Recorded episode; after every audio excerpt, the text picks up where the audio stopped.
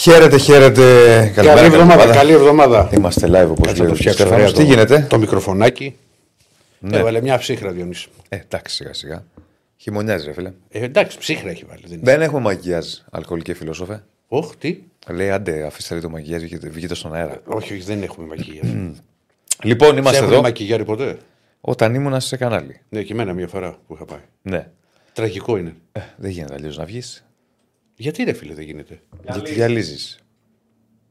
Με τα φώτα και με όλα αυτά. Μην κοιτάς τώρα εδώ που έχουμε δύο φώτα. Σου μιλάω για στούντιο τηλεοπτικό. Ναι. Λοιπόν, μπεταράδες μου, τσάτσος, είμαστε εδώ. Καλή εβδομάδα σε όλες και όλους. Έχουμε να κουβεντιάσουμε πάρα πολλά. Για το επόμενο δύο ώρο, like στο βίντεο, subscribe στο κανάλι. Πάμε να μαζευτούμε, ε, να τα πούμε όλα. Ε, και έχουμε ε, αρκετά. Έχουμε να μιλήσουμε με τα γραφικά. Έχουμε να μιλήσουμε για προκριματικά Euro. Έχουμε να μιλήσουμε για εθνική. Δεν έχει φουντώσει εκεί. Για κύπελο. Έχουμε πολλά. Για μπάσκετ. Ωραίο, πότε θα γίνει; Πάει για 6 Δεκέμβρη. Είσαι βέβαιος; Βέβαιω δεν μπορώ να είμαι για τίποτα. Έτσι, μπράβο. Αλλά το πιθανότερο είναι αυτό. Ποτέ να μην είσαι βέβαιος, Διονύση μου. Σε αυτή τη ζωή. Ναι, ρε παιδί μου, σου λέω τα δεδομένα. Δεν, τα, δεν, τις μπορώ να, σου- πιθανότητες. δεν μπορώ να σου πω την έκφραση που υπάρχει. Γιατί είμαστε στον αέρα. Ποια έκφραση; Γιατί για ένα πράγμα είσαι σίγουρος και αυτό όταν δεν κοιμάσαι. Ναι. Να ξέρεις. Πάει, κοίτα, μια και το ανέφερες να ξεκινήσουμε έτσι. Πιθανότερο το κύπελο, το Παναθηναϊκός Ολυμπιακός. Να, πρώτα απ' Και όλα. Ναι, 6 Δεκέμβρη. Μάλλον. Ναι, ναι, να τα πάρουμε λίγο με τη σειρά. Ναι. Έχει βγει ότι το. Έχει ο- βάλει ξέρω, σε ένα προπρόγραμμα, να το πούμε έτσι. Η ΕΠΟ ότι τα μάτια του, του κυπέλου θα είναι από τις 5 μέχρι τις 7 Δεκέμβρη. Μπράβο. Να γίνουν. Ναι. Βέβαια υπάρχουν αρκετά προβλήματα. Α πούμε την προηγούμενη Πέμπτη θα παίζουν τόσο ο Παναθηναϊκός όσο και ο Ολυμπιακός μα στην Ευρώπη. Την Κυριακή έχουν πρωτάθλημα. Ο Παναθηναϊκός έχει μέσα τον Όφη, ο Ολυμπιακός έχει εκτός έδρας παιχνίδι στο Βόλο, δηλαδή έχει και ένα ταξίδι. Και η αρχική σκέψη ήταν για να γίνει το μάτι την Τρίτη. Πώς το διάλογο θα γίνει την Τρίτη όταν οι δύο παίζουν την Παρασκευή, θα μου πεις για το 48ωρο. Το 48ωρο θα μπορούσαν να το παρακάμψουν αν βάζανε τα μάτια του πρωταθλήματος 5 ώρα το απόγευμα. Ναι. Καταλαβαίνετε. Να βάλουν 5 και θα σου πει είναι 9, έχουν περάσει 48 ώρες. Αλλά τώρα να πάει να βάλεις ντέρμπι, έχοντας τώρα τις δύο τις ομάδες να έχουν παίξει Ευρώπη και πιθανότητα και κρίσιμα μάτσα. Ε, και, ε, και μάτς πρωταθλήματος. Τι, τι σοϊ παιχνίδι είναι αυτό. Πάντω. Μετά όμως λοιπόν Ναι. θα σκεφτεί ο αλκοολικός φιλόσοφος ή ο Μαρίνος που έχει στείλει εδώ μήνυμα ή ο Νίκος. Μαρίνο μου θα μιλήσουμε μετά για μπάσκετ. Ε, ότι γιατί δεν το βάζεις στις 6 στις 7. ναι. Για πες Διονύσης μου τι έχει 6 και τι έχει 7. Ε, υπάρχει, έχει, είναι θέμα αστυνομίας μετά. Ναι. Είναι θέμα αστυνομίας. Αλλά σου λέω και πάλι. Όχι, να πούμε τι. Ω πούμε στις 7 έρχεται ο Ερντογάν. Ναι, 6 είναι ο Γρηγορόπουλος, η επέτειος. Η Λοιπόν, επέτειος, συμπλήρωση ναι. από τη δολοφονία. και, και η αστυνομία είναι πολύ πιθανό να πει ότι γιοκ, δεν μπορώ εγώ να, να εγγυηθώ την ασφάλεια. Εγώ πιστεύω θα τα βρουν και 6 Δεκέμβρη θα έχουμε. Δηλαδή εί- είχαμε και άλλες φορές παιχνίδι τέτοια ημερομηνία. Δεν το θυμάμαι εγώ. Τώρα τι να σου πω τώρα. εγώ Δεν θυμάμαι ημερομηνίες εγώ. Ναι, τέτοιες ημερομηνίες είχαμε. Πάντως σου, σου λέω το Και θέμα ευρωπαϊκά είναι παιχνίδια. ότι μετά, εάν δεν γίνει στις 6 του μηνός, το 90% θα πάει για Γενάρη. Ναι. Και νομίζω έχει βάλει Εγώ, όλο το αν κύπελο το μου Γενάρη. ζητήσεις να ποντάρω κάπου, θα ποντάρω 6 Δεκέμβρη. Εγώ θα πάρω το 4 και θα πάω το Γενάρη. Οκ. Θα δούμε. Μετά μπλέκει πολύ όμως, φίλε, αν πάει το Γενάρη. Ε, Να το κάνω το Γενάρη. Πότε. Δηλαδή υπάρχει, άκουσα και το αμίμητο ότι μήπως το δούμε στη διακοπή. Ποια διακοπή; Και δύο πει. Με εθνικές ομάδες να Χωρίς έχουμε... διεθνείς. Ε, δεν γίνεται αυτό το πράγμα. τώρα. Κατάλαβε, δηλαδή ε, πάει πολύ. Ωραίο. Πάει πολύ. Εγώ πιστεύω. Θα δούμε. Νομίζω θα τα βρούνε. Ο Νίκος λέει καλά λέει για το 48 ώρα. Play παίζεις Δευτέρα, οπότε και Τετάρτη να ρωτήσει το μάτι πάλι δεν βγαίνει 48 ώρα. Σωστό αυτό. Έχει δίκιο, φίλε. και με το Άρη. Ναι, γιατί είναι και το Αϊκάρις. Σίγουρα λέει Και δεν είναι- Παναθυναϊκό και δεν είναι, Ολυμπιακός ξέρεις, Ευρωλίγκα, θυμάμαι, λέει ο φίλος, ο Ντεν Κάτς. Τώρα άλλο Άκα, άλλο Λεωφόρος από άποψη ασφάλειας. Έχουμε μ, παιχνίδια, έχουν γίνει κατά καιρούς, παιδιά. Εντάξει, άλλο, έχει δίκιο όμως άλλο το ΑΚΑ. Το έχεις βάλει από τώρα; Το βάλω από τώρα. Εντάξει, Στο... Πήρε φόρα, είναι Δευτέρα σήμερα. Έχει ενέργεια. Θα το πούμε, ναι. Ε, έχει βγει και χυμό. Λοιπόν, με βιταμίνες ο κ. Στέφανος. ναι. Άλλο το ΑΚΑ στο Μαρούσι και άλλο ελευθερό στο κέντρο της Αθήνας. Γιατί το λες; Ε, άμα γίνουν, να μην γίνουν, αλλά πες ότι γίνονται επεισόδια 6 Ναι. του μηνός. Το ΑΚΑ δεν είναι μακριά. Δεν έχει καμιά σχέση, δεν θα τσακωθούν στο Μαρούσι. Οκ, μαζί σου, αλλά. Κάπου μπορεί να βρεθεί μια λύση. Πώς θα κάνει, πώς θα Αυτό γίνει; σου λέω. Αλλά πέντε το, το θεωρώ αδύνατο να γίνει. Δηλαδή θα το δεχτούν οι ομάδες τώρα παίξουν πέντε του, Ναι. του μήνος. Και ο Ολυμπιακός και ο Παναθηναϊκός. Ναι. Λοιπόν, οπότε θα περιμένουμε, παιδιά. Ε, τι μέλη γενέστε.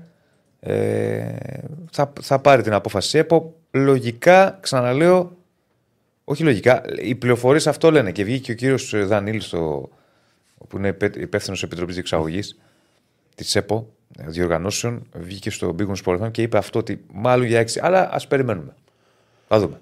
Όταν δεν υπάρχει κάτι σίγουρο, αδερφέ, στην, επειδή μιλάμε για Ελλάδα, μιλάμε για. Δεν υπάρχει περίπτωση να, να, να το δέσει στο σκηνή κορδόνι. Ναι, όχι, όχι, δεν το δίνουμε. Δεν το δίνουμε. Λοιπόν, ε, like στο βίντεο, subscribe στο κανάλι. Πρωτού Κωστή προχωρήσουμε. μου, το είπαμε το πρόβλημα ποιο είναι στις 5 του μηνός. Παίζει την Κυριακή ο Ολυμπιακός στο Βόλο και ο Παναθηναϊκός με τον Όφη. Μετά από ευρωπαϊκά παιχνίδια. Ναι. Ε, ε, ε, ο Γιωβάνοβιτς. Λοιπόν, ναι. 9 η ώρα, άμα γίνει το παιχνίδι 6 του μήνα, 9 η ώρα. 9 το βράδυ. Ε. Εντάξει, τι να σου πω, θα δούμε. Θα δούμε. Ναι, μας ακούτε και Spotify, βαθμολογήστε μα με 5 αστέρια για να ανέβουμε ακόμη περισσότερο στις τάσεις. Ε, τρέχει το Πολ. Θυμίζω ότι βγάζουμε την κορυφαία, εσείς δηλαδή, 11 των 11 πρώτων αγωνιστικών. Κρατιέμαι να ξέρεις. Πες το. Για να ανέβουμε στις τάσεις. Ναι. Τι, Μην μπερδευτούμε και να ανέβουμε στις τάσεις, δεν ξέρω. Να ανέβουμε. Να βάλεις ένα σίγμα μπροστά από το τάσει. Τι μπουμερο αστείο ήταν αυτό τώρα. Δεν είναι. που- Περίμενε. Είναι μπουμερο αστείο. Ε, τι θα κάνουμε, Ο, πεντάρι. ο, ο, ο, ο, κ. Στέφανος που είναι πιτσιρικάς. Τι, τι πιτσιρικάς, μια φορά βγαίνει το Περίμενε, Σάββατο περίμενε. και μια εβδομάδα Είναι δεν μπορεί να μπουμερο κορυφθεί. αστείο. Ε, Ρε, πες. δεν μπορεί να κορυφθεί. Έχω αδικό. Μια φορά βγαίνεις και, Άστο και, αυτό, και αυτό λυγίζεις. άλλο κομμάτι, άλλο λέω. Εγώ άμα βγω δεν λυγίζω. Άλλο αυτό. Αυτό είναι θέμα οργανισμού. Δεν αντέχει το παιδάκι. Πόσοι γελάσαμε. Πόσοι γελάσαν, είναι γέλασες. μπουμερο αστείο. Ποιος γέλασε. Που Είναι σαν κάτι που βγάζουν στο Ναι. facebook που, που κάτι μεγάλη σε ηλικία που ανεβάζουν κάτι σε βίντεο εδώ με την παρέα ξέρω εγώ 55 και λένε κάτι αστεία ας πούμε και λες Πάει γελάνε μόνοι Εντάξει, ρε, τους. Διονύση. Όχι, εντάξει. Είπε έτσι. Το σε- ναι, ναι, ναι, και selfie σαν του αντίπα. Η πρώτη, μπείτε στο Instagram του αντίπα, η πρώτη selfie που έχει ανεβάσει είναι έτσι. Αλλού δεν φαίνεται ο λαιμός. Άμα αφού προσπαθούσα να βγάλω το βουνό από πίσω. Δεν είναι selfie. αυτή. Βάλε πιο μακριά το χέρι σου. Ναι, αυτά τα, είναι ο πατέρας μου τα κάνει. Καλά κάνει ο άνθρωπος. Εδώ, εδώ. Σε, εδώ. Εσύ τι είσαι με σελφοκοντάρο. Όχι, ρε φίλε. Και δεν βγάζω εγώ selfie, σπάνια. Εσύ; Ή δεν τις ανεβάζω. Βγάζω με παρέα συνήθως, θα σου πω. Ναι. Στα ταξίδια και σε αυτά δεν τις ανεβάζω. Αλλά οκ. Γιατί δεν τις ανεβάζεις; Έτσι, τις θέλω για αρχείο να τις έχω. Να θυμάσαι. Ναι, θα ανεβάσω σπάνια. Αλλά εν πάση περιπτώσει. Ήταν μπουμεραστείο, φιλέ. Ο τείχος είχε δική του ιστερία, ναι. Έτσι. Ιστερία, ναι. Τέτοια πράγματα.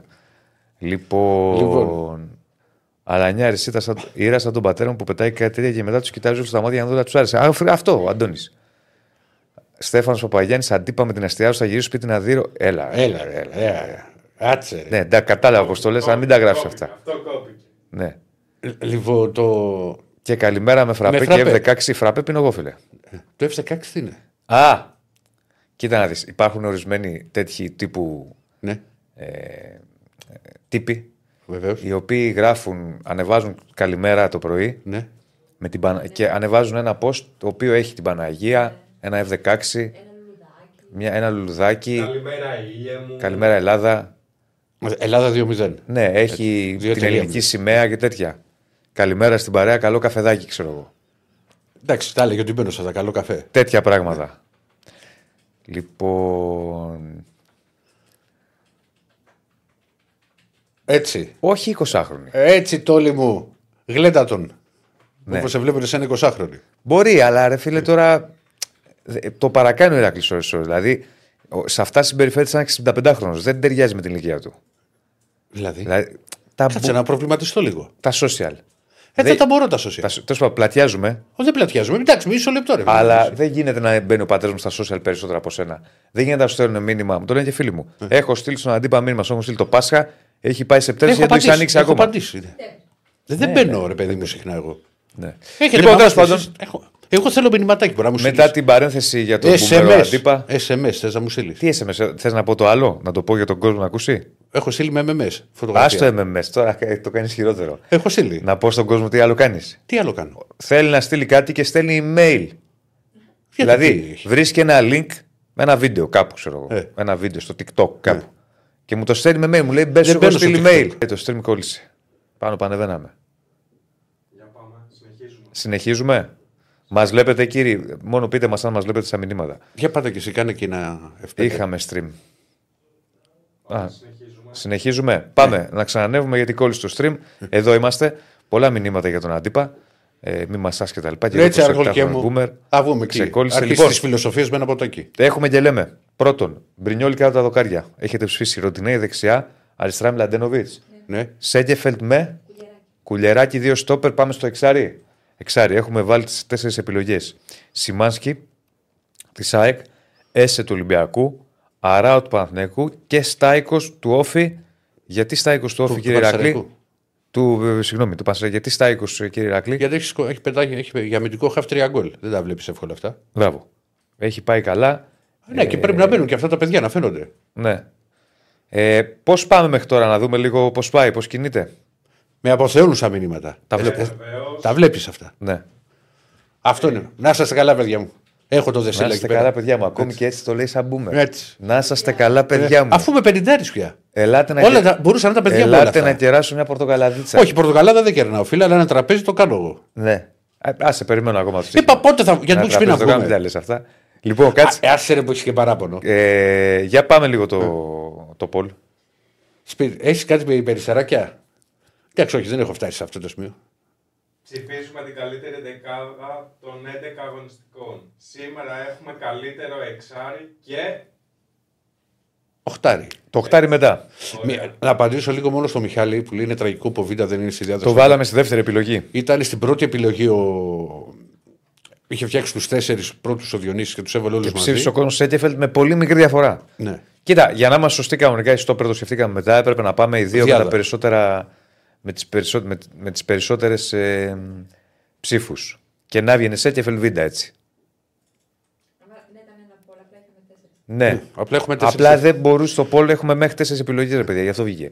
Και εγώ πίστευα θα βγει ο Βίντα πρώτος, βγήκε ο Σέκεφελ με πολύ μικρή διαφορά. Ο Μπάμπα ήταν στην Οκ, ψηφοφορία. δεκτό λέει ο Μιχάλης, ναι. Ο Μπάμπα ήταν στην ψηφοφορία, ναι. Βγήκε, ο, βγήκε ο Μλαντένοβιτ.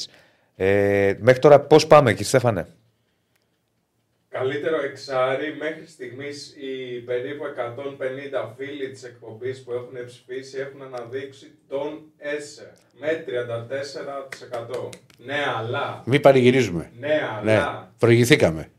προηγήθηκε Ναι. ο Σιμάνσκι και τώρα είναι μόλις μία μονάδα μπροστά. Ε, πες τα, ο αποτελε... Έσσε. πες τα Μα- μέχρι μα- τώρα μας- αποτελέσματα, το να μας κάνει έχεις ρέμπουζε, κάψει. βέβαια, αδερφέ. Πες, έσε τόσο, σημάδι μας έχεις κάψει. Έσε 33%, Σιμάνσκι 33% αισίως, Αράο 32% Έλα, ρε. και Στάικος μόλις 2%. Μάχη γίνεται ανάμεσα στους τρεις δηλαδή. Σιμάνσκι και Έσε Αράου. 33-33-32. 33-33-33 πλέον. Μαζί και τρεις. Ναι, ναι, ναι. Αυτό είναι πολύ. Μάχη. Αυτό είναι πολύ. Άρα ψηφίστε, παιδιά. Θα το κρατήσουμε μέχρι μία. μέχρι μία το Ο- ο- εξάρι. Όπως λέει, αν ο Κριστέφανος έβγασε Γεια λόγο. σας και θα θα τελειώνει. πανηγυρίσει το είδες. Ναι, ναι, εντάξει, ρε φίλε. Θα σε κάνουν τέτοιο βίντεο να ξέρεις. Να με κάνουνε. Όχι όλα τα. με- με- Εσένα να κάνουνε. Εμά με και δεν έχω Πού πρόβλημα. είναι σπασμένο το πρόσωπάκι σου. Μην με φουντώνεις πάλι. Μην με φουντώνεις πάλι. Μην αρχίσω πάλι και λέω. Έλα, άρχισε. Τι να αρχίσω. Άστο το, δεν θέλω τώρα. λοιπόν, ε, προπονητή θα βάλουμε και προπονητή. Στο τέλος. Προπονητή; Θα βάλουμε και προπονητή μόλις τελειώσει η δεκάδα. Η Γαλλία πώ σα φάνηκε. Καλύτερο προπονητή. Α, Έχουμε, ρε, πάμε Η να Γαλλία, ξεκινήσουμε. ε. Λοιπόν, like στο βίντεο, subscribe στο κανάλι. Θα πάμε, θα, έχω- τον έχουμε τον. Θα πάμε. Τον θα Ηλία πάμε σε ένα λίγο. λεπτό Θα ξεκινήσουμε με Euro, με προκριματικά. και μετά έχουμε μεταγραφικά. Μείνετε μαζί μας και όλα αυτά. Ναι, έχουμε μεταγραφικά για Ολυμπιακό και Παναθηναϊκό. Τώρα, πώς μας φάνηκε η Γαλλία; Το 14-0 με το Γιβραλτάρ. Πες εσύ και θα πω εγώ. Κοίτα, θα σου πω και επειδή δεν αλλάζω εύκολα απόψεις. Εγώ είμαι κλασικός boomer, όπως μου ε, με αποκαλείς. Έχουμε και λέμε. Τα ίδια είχα πει και όταν. ε, και το είχα δει και live. Βάζαν οι Γερμανοί, είχαν κερδίσει ένα πέναλτι με το Σαν Μαρίνο και βάζαν το 11-0. Δεν θυμάμαι πόσο είχε πάει. Και πανηγύριζαν, ξέρεις, λες και είχε μπει γκολ, ε, σκοτώναν το θηρίο. Είμαι της άποψης ότι όταν έχεις αντίπαλο μια ομάδα όπως είναι το Γιβραλτάρ, που πιστεύω Διονύση μου εσύ δεξιμπάκα έπαιζες, Ναι. με λίγη προπόνηση. Ε, εντάξει τώρα, ε, κάπου σταμάτα, κάπου όπα. Βάλε 7. Βάλε Βάλε οκτώ. 8 και τέλος. Δηλαδή τώρα, που παίζαν οι Γάλλοι, δηλαδή με- με- και το πήγαν στο 14-0. Ότι τους είπε και ο coach ότι να σπάσουν ρεκόρ. Και πανηγυρίζανε κιόλας. Ε, δεν μ' αρέσει, ρε φίλε αυτό. Θα μου πει κάποιος, και μπορεί να έρθουν και μηνύματα εδώ από τους φίλους, ότι πρέπει να σέβεσαι. Υπάρχει αυτό το βίντεο. Βασικά μπορούμε να το παίξουμε αυτό το βίντεο εμείς. Από τα αποδητήρια που είναι ο Ντεσάν που λέει Μη σταματήσετε. Όχι, ε. Δεν έχουμε δικαιώματα δυστυχώς, παιδιά. Υπάρχει αυτό το βίντεο, αλλά δυστυχώς δεν είναι ελληνικό όπως με τον Πάοκ που παίξαμε τους Ζήβκοβιτ. Θα συμφωνήσω απολύτως μαζί σου. Να το, Δεν είναι- Εγώ είμαι ακριβώ με τον Νεκτάριο. Άλλο Γερμανία και Βραζιλία, άλλο Γαλλία. Τώρα το Γαλλία. Και πάλι, ρε παιδί μου, και Γερμανία, Βραζιλία, να ήταν κάπου σταματάς. Εντάξει, εκεί. Δηλαδή, άμα σου δοθεί ευκαιρία να τους βάλεις 10, δεν βάζεις 10. Μην- Καλά, τώρα στους Βραζιλιάνους, άμα τα βάζαν εκεί, δεν θα σε αγχωριόμουν. Όχι, ρε φίλε, Για να σου είμαι όχι. ειλικρινής. Όχι, όχι. Λοιπόν, ο Σβέρο Μουτσάτσος. Λοιπόν, αλλά. Εντάξει, κοίτα, εγώ Και με 10, εντάξει. σε, μεγάλα, Και με 10, βέβαια. σε μεγάλα μάτς, όταν θα εξα... ας πούμε, οι Γερμανοί πρέπει να την πατήσουν, να, να φάνε μπόλικα. Κύριε Ντεσάν, λάθος. Μεγάλο λάθος. Μεγάλο λάθος. Εδώ κανονικά ήθελα ανάλυση, τώρα μου ήρθε στο μυαλό Οικονομάκου για να μιλήσει στα γαλλικά. Θέλω να πω στον Διέ Ντεσάν. Είναι λάθος. Εντάξει. Ναι. Δεν είναι. Δηλαδή στη Βραζιλία θα βάλεις 10 αν δεν βρεις ευκαιρία Διονύση. Ρε φίλε μου, εγώ είμαι άλλης άποψης. Και 7 να βάλεις σούπερ είσαι. Και 6 να βάλεις σε σούπερ. Δεν χρειάζεται να το πάμε στο διασυρμό. Ποιος ο λόγος; Είχαμε μια κουβέντα με τον Ηρακλή προηγουμένως. Παναθυναϊκό Ολυμπιακός με 9, ο Παναθυναϊκό με τον Μπάγιβι που είχε πει: Όπα, σταματήστε λίγο. Αυτό το 3-1. Ε, Παναθυναϊκό Γιουβέντους με Άγγιο Αναστασιάδη. Ο Παναθυναϊκό με 10 η Γιουβέντους ήταν να φάνε 5. Τους είπε ο Αναστασιάδης: Σταματήστε. Εντάξει. Ε, να σου πω και για τώρα με, με 10 ήταν η Juventus, δηλαδή. Και δεν ξέρω δηλαδή. Ο, ο Πατής σταματήσε στο 3-1, ας πούμε.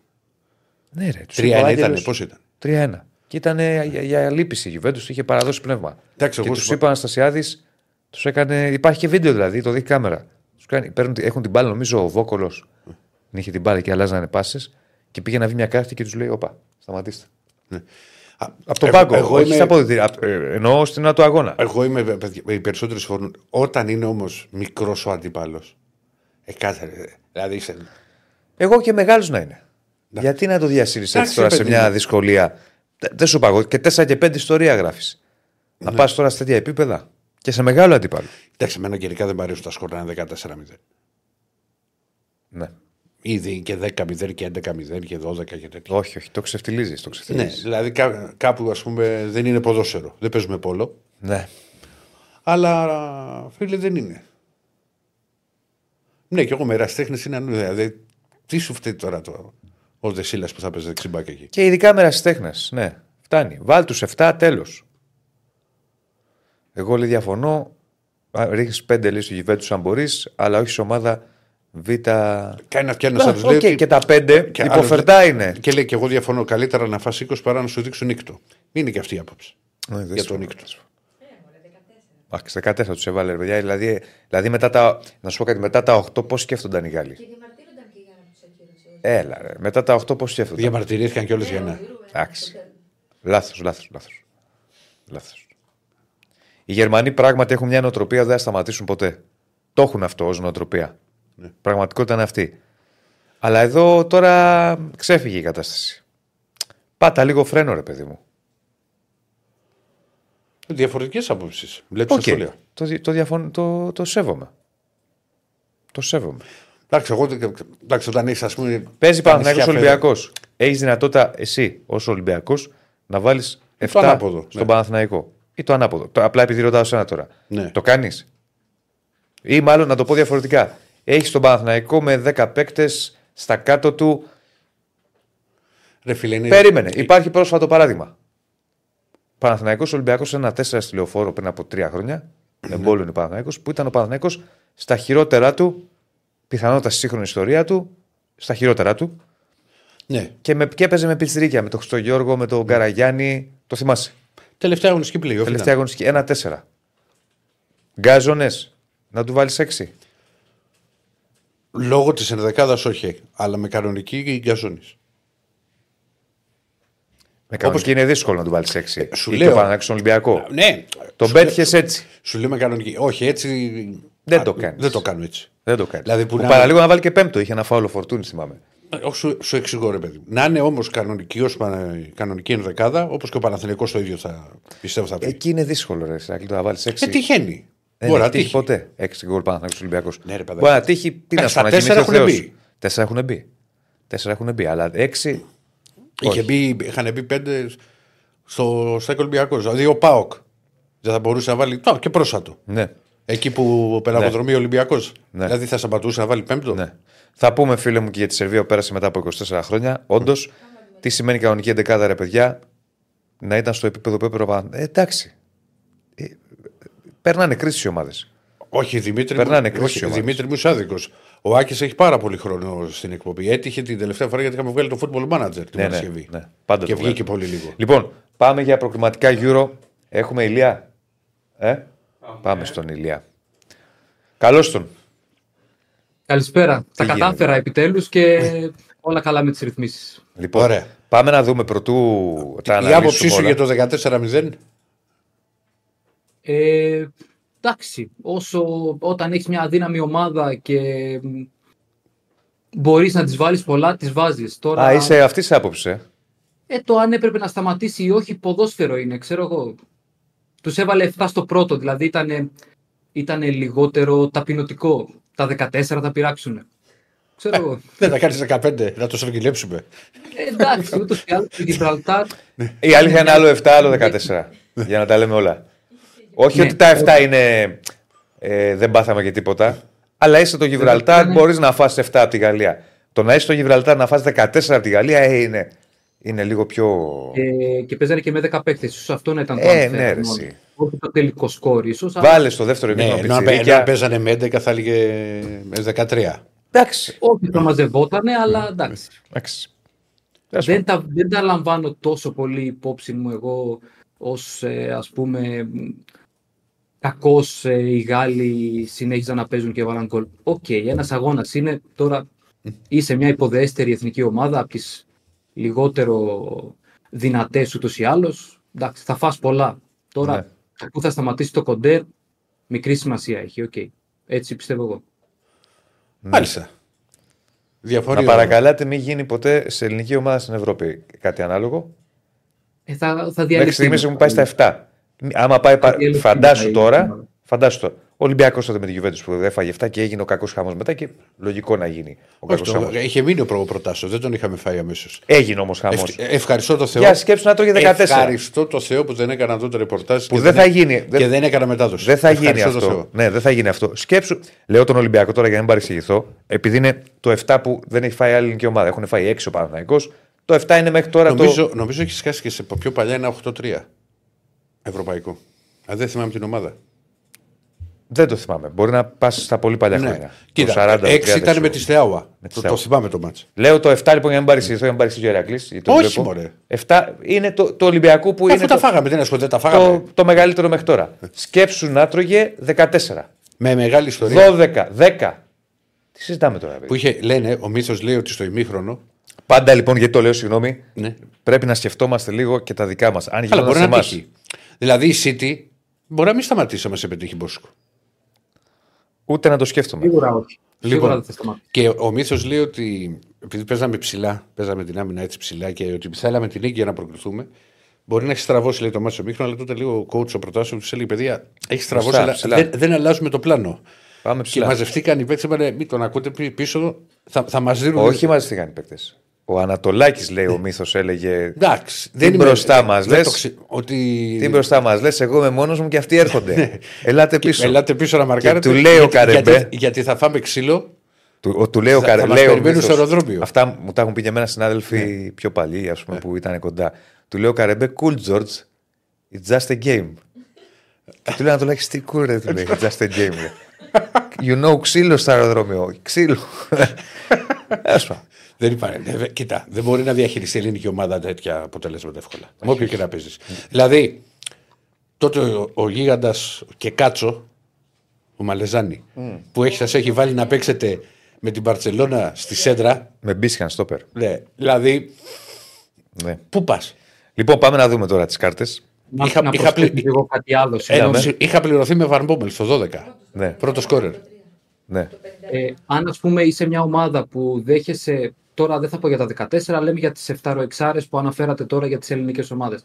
Αν τρως σε 4-5 μάτς έχεις φάει 5 ή 6 γκολ και μ, μια άλλη ομάδα ας πούμε φάει 8, το 8 θα είναι πιο βαρύ ή το να δέχεσαι σε πολλά μάτς πολλά; Ναι, εντάξει, σίγουρα. Θέλω να- παιδί μου, Απλά αυτό μένει. Θέλω να πω με αυτό ότι, οκ, και να ξεφύγει μια φορά, το θέμα είναι, μπορεί να είναι μόνο μια φορά.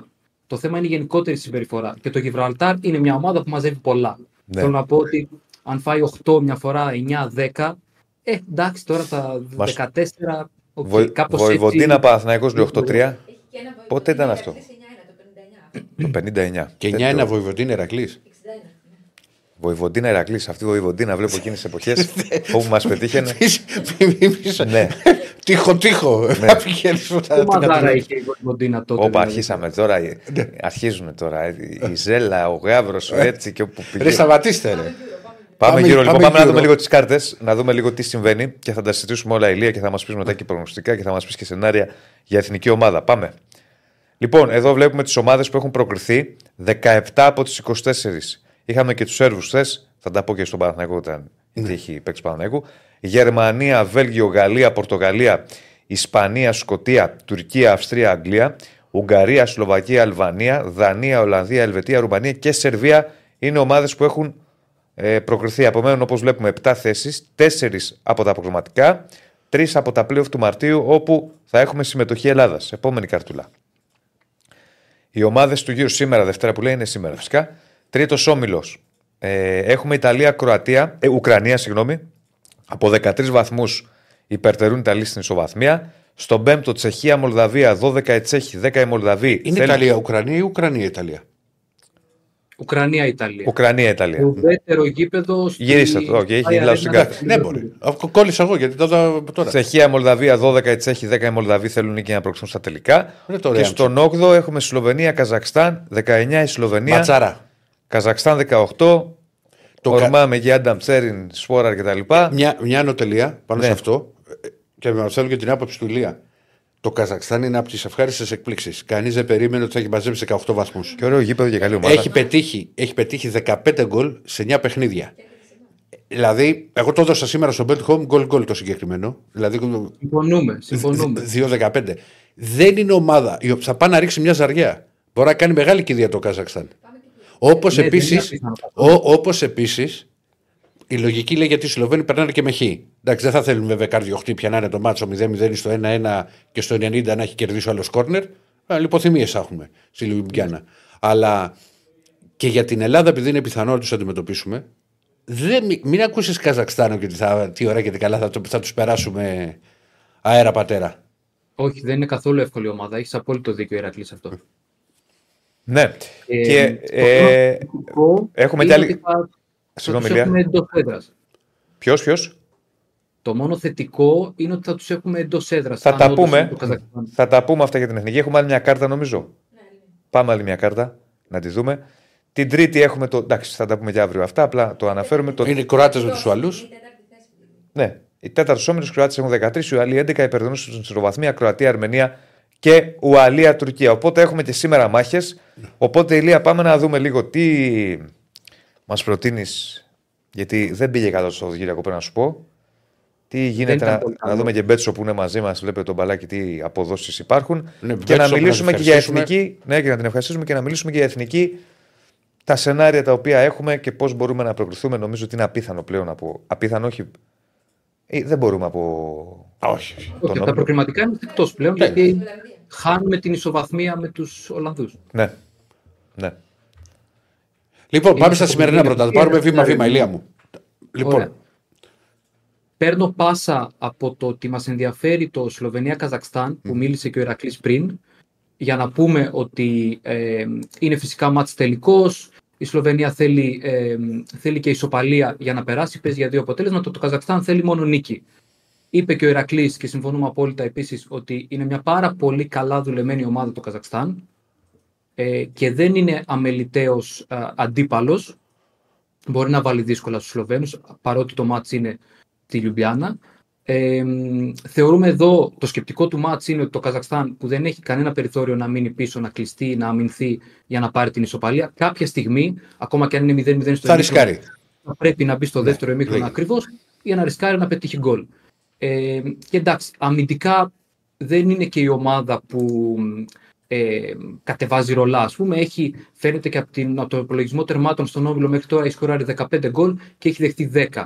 Άρα θεωρούμε ότι και οι Σλοβαίνοι που δεν τα πηγαίνουν άσχημα έχουν τη δεύτερη καλύτερη επίθεση του Ομίλου μετά τη Δανία που έχει 19. Οι Σλοβαίνοι έχουν 18 τέρματα πετύχει στον Όμιλο. Άρα με το σκεπτικό του κινήτρου που έχουν οι, οι Καζάκοι να μην τους ε, συμφέρει η ισοπαλία, το κίνητρο να κερδίσουν και μόνο, ε, μπορεί να δώσει και χώρους στους Σλοβαίνους και να βγει το γκολ γκολ που έχει ε, προτείνει και ο Ηρακλής, Ναι. προτείνουμε και εμείς σε απόδοση στην BetShop ε, που το κοίταξα λίγο νωρίτερα, είναι στο 2.16 αυτή τη στιγμή. Ε, Πολύ καλή καλό. ομάδα. Πολύ καλό.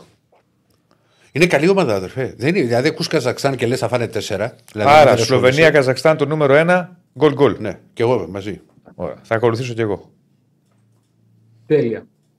Από τον τρίτο όμιλο έχουμε τα άλλα δύο πονταρίσματα. Ένα είναι το super match, ο τελικός Ουκρανία-Ιταλία. Παίζεται πρόκριση. Εδώ ε, είπες και εσύ Διονύση, ε, διαβάζοντας τις κάρτες νωρίτερα, ότι οι Ιταλοί υπερτερούν στην ισοβαθμία, άρα παίζουν για δύο αποτελέσματα, ενώ οι Ουκρανοί θέλουν μόνο νίκη. Ε, ανέφερα και εγώ ότι το μάτς γίνεται σε ουδέτερο γήπεδο, στη Γερμανία, στο Leverkusen. Άρα και αυτό μπορεί να παίξει ρόλο ε, και ανάλογα με τον κόσμο που θα συγκεντρώσει η κάθε ομάδα και ποια θα κερδίσει τη μάχη της εξέδρας για να, ε, να δώσει όθηση το αντιπροσωπευτικό της συγκρότημα. Οι Ιταλοί με τον ε, Λουτσιάνο Σπαλέτη, το είδαμε και στο μάτι με τη Βόρεια Μακεδονία που κέρδισαν 5-2 στο Ολύμπικο της Ρώμης, έχουν προσθέσει και ένα πιο επιθετικό στυλ. Ξέραμε τον Σπαλέτη, τον είδαμε και στην Νάπολη πέρυσι που κατέκτησε το πρωτάθλημα ότι ε, του αρέσει να παίζει επιθετικά, να κοιτάξει να, να δημιουργήσει η ομάδα του παρά να παίξει μόνο άμυνα. Άρα αυτό αλλάζει λίγο και την, ε, και την φιλοσοφία των Ιταλών όπως τους έχουμε συνηθίσει, έτσι, που παίζουν περισσότερο άμυνα. Με τον Σπαλέτη λοιπόν παίζει πιο επιθετικά, άρα θεωρούμε ότι ε, οι Ιταλοί δεν θα παίξουν μόνο για την ισοπαλία και η ποιότητα φυσικά που έχουν στην επίθεση θα τους ε, δώσει την ευκαιρία να φτιάξουν φάσεις. Θεωρούμε ότι θα σκοράρουν. Οι Ουκρανοί επίσης, ε, όπως και το Καζακστάν, δεν έχουν κανένα περιθώριο να παίξουν μόνο για άμυνα. Θα βγουν μπροστά, θα ρισκάρουν και εκείνοι. Εδώ έχει ρίσκο το ποντάρισμά μας. Είναι στα γκολ και αυτό, δεν πάμε σε κάποιο σημείο. Έχει ρίσκο σε, στο συνδυαστικό γκολ-γκολ και over 2,5 σε απόδοση 2,37 στην BetShop. Μμμ. Γκολ, γκολ και over 2,5. Οκ. ε, στο 2.37 στην BetShop ε, με το σκεπτικό αυτό ότι οι Ιταλοί παίζουν επιθετικά αλλά αυτό πάντα όταν μια ομάδα έχει το μυαλό της κυρίως στην επίθεση αναπόφευκτα προκαλεί και κάποια κενά στην άμυνα. Εξαρτάται φυσικά και από τον αντίπαλο πόσο ικανός είναι να, να, να εκμεταλλευτεί αυτά τα κενά. Μμμ. Θεωρούμε ότι οι Ουκρανοί που έχουν ψυχολογία έρχονται και από δύο σερή νίκες. Δεν είναι ότι ε, απλά τυχαία βρέθηκαν εκεί. Παλεύουν για πρόκριση τελευταία αγωνιστική. Θεωρούμε ότι και αυτοί έχουν τύχει να σκοράρουν. Ναι, Όπως αν κάποιος μένει στο Leverkusen, εύκολα πάει και το βλέπει. ναι. Δηλαδή και οι Γερμανούς ζάσε το βλέπει Ματσάρα αυτό είναι. το μάτι. Ματσάρα. Πας να το δεις. Άρα έχουμε και λέμε γκολ γκολ η Σλοβενία με το Καζακστάν και το μάτς των Ιταλών με τους Ουκρανούς. Γκολ γκολ και over 2,5 οι δύο προτάσεις μέχρι τώρα. Και καλές το αποδόσεις. τρίτο, αποδόσεις διπλασιασμού πάρα πολύ καλές, ακόμα και για μονά αποδεκτά. Όπως πολλές φορές έχουμε πει τις συνδέσεις μας ε, στην εκπομπή σας, ότι ε, όσο πιο λίγα ποντάρουμε, αρκεί φυσικά να μας ικανοποιεί και η απόδοση, τόσο καλύτερο. Αν μια απόδοση είναι άνω του 2 και Συμφωνώ μαζί σου. πλησιάζει ακόμα πιο ψηλά, καλύτερα να τα ποντάρουμε μονά αποδεκτά και να κάνουμε το ταμείο στο τέλος. Είναι ακόμα πιο εύκολος τρόπος για να, να είμαστε θετικοί στο τέλος της ημέρας, γιατί αυτό είναι το σημαντικότερο, τι βάζουμε στην τσέπη μας. Α, τρίτο Να, σημείο, Τρίτο σημείο, για λέγε. από τον ίδιο όμιλο, τον τρίτο όμιλο, το Βόρεια Μακεδονία-Αγγλία, αδιάφορο βαθμολογικά. Οι Βορειομακεδόνες αποκλείστηκαν μετά την ήττα από την Ιταλία και μαθηματικά έχασαν 5-2 όπως είπα και πριν στο Ολύμπικο. Οι Άγγλοι δεν περιμέναμε κάτι διαφορετικό, είναι πρώτοι στον όμιλο, τρένο, μοναδική ισοπαλία είναι με την Ουκρανία εκτός έδρας το 1-1, έχουν άλλες 6 νίκες. Ε, εδώ υπάρχει και η ιδιαιτερότητα του, γι' αυτό ε, το σκεπτικό μας πάει και εδώ στα γκολ, ότι μπορούν να προβάλλουν αντίσταση οι, οι παίκτες της Βόρειας Μακεδονίας. Υπάρχει και η ιδιαιτερότητα ότι το πρώτο μάτς, το Αγγλία-Βόρεια Μακεδονία, έληξε 7-0.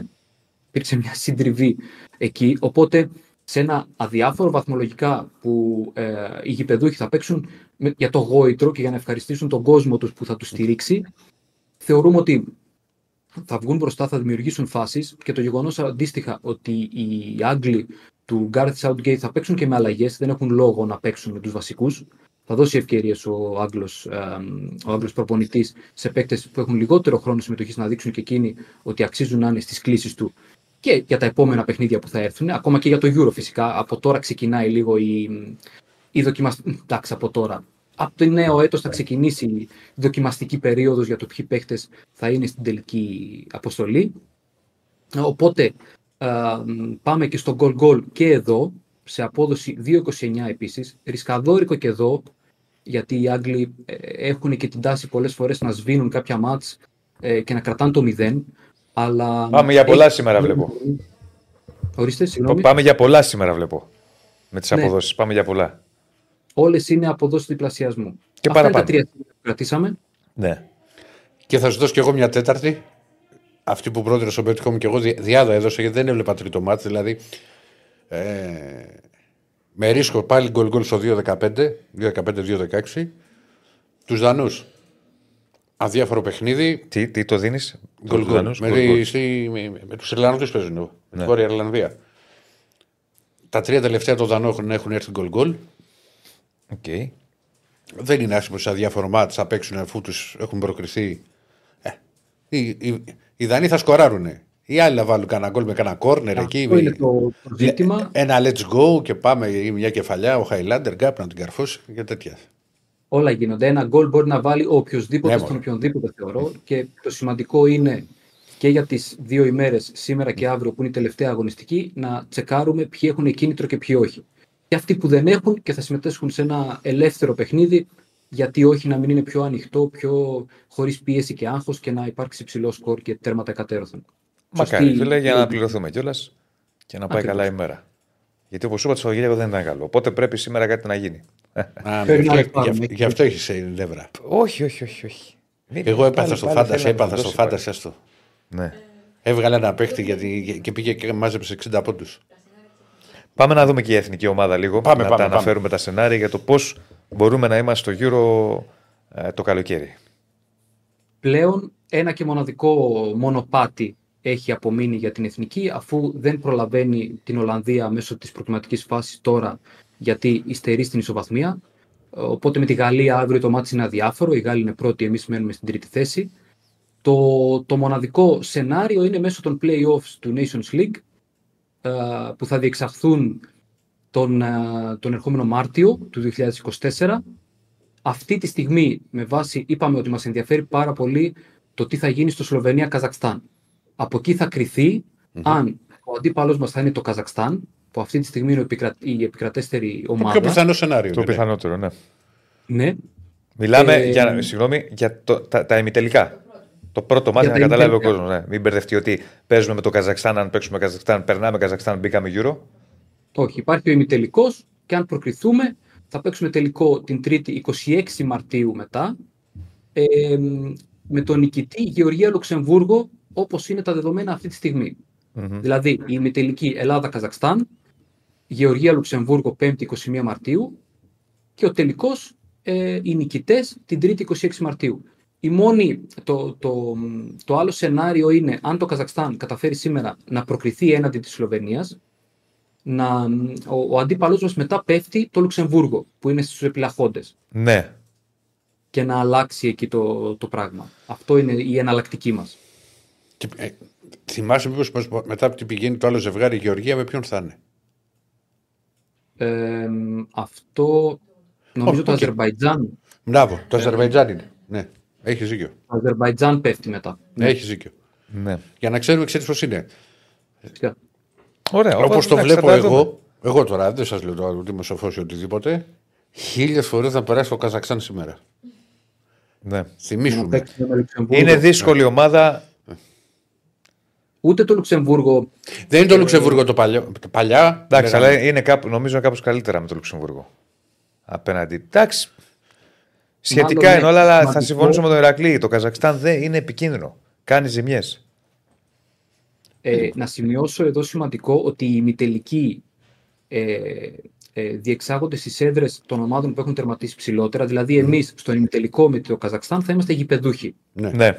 Ανάλογα ποιες ομάδες θα προκληθούν στον τελικό, θα Ναι. γίνει κλήρωση για το πού θα παιχτεί το, το παιχνίδι. Ναι, ναι. Άρα, με όποιον και αν κληρωθούμε, εμείς θα παίξουμε ως γηπεδούχοι.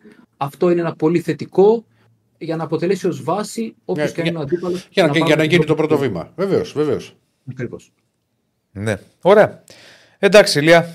Σε ευχαριστούμε. Αυτά, ναι. θα Σε- τα πούμε σε και αύριο. ευχαριστούμε, Θα τα σε πούμε και ευχαριστούμε αύριο να πάρα δούμε πολύ. και πο- τι ψάρια πιάσαμε. Ναι. Που Ωραία. εγώ είμαι αισιόδοξος και να μιλήσουμε κι άλλο και για εθνική και για τα υπόλοιπα μάτια. Καλώς. Ευχαριστώ και εγώ, παιδιά. Καλή συνέχεια. Να είσαι καλά. Να σε καλά. Τι λέει η Κωνσταντίνα, κάτι μας λέει το Σάββατο. Γιατί δεν δίνει ένα μικρόφωνο στην Κωνσταντίνα, εσύ. 2 Δεν έχω Δεκεμβρίου. μικρόφωνο για πάρτι μου και θα δώσω την Δώστε αυτό εδώ τι είναι εδώ. Άνοιξε έτσι το μικρόφωνο να μας πει. Είναι η κλήρωση των ομίλων ε, του Euro. Α, 2 Δεκεμβρίου. Ναι. Πολύ ωραία. Ε, λοιπόν, ε, αυτά σου ό,τι έχει να κάνει. Να πούμε για την εθνική ότι έχει και νέα πρόσωπα φυσικά. Έτσι, λόγω... Είχαμε Ζέκα, επιστροφή Κάρλος Ζέκα στην εθνική.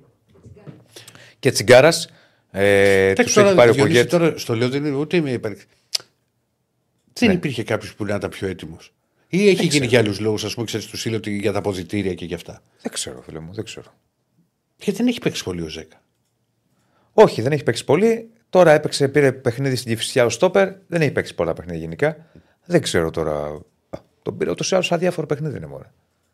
Εντάξει, στο, ξέρεις, το λέω δηλαδή προφανώς μπορεί να μετράει εμπειρία, όλα αυτά τα δέχομαι και το κλίμα σε αποδητήρια. Τα δέχομαι όλα εγώ αυτά, δεν έχω κανένα θέμα. Ναι. Αλλά αφού είναι και ψηλό αδιάφορο, μπορείς να βρεις, ξέρεις, ένα πιτσυρικά που να ήθελε λίγο ρε παιδί μου.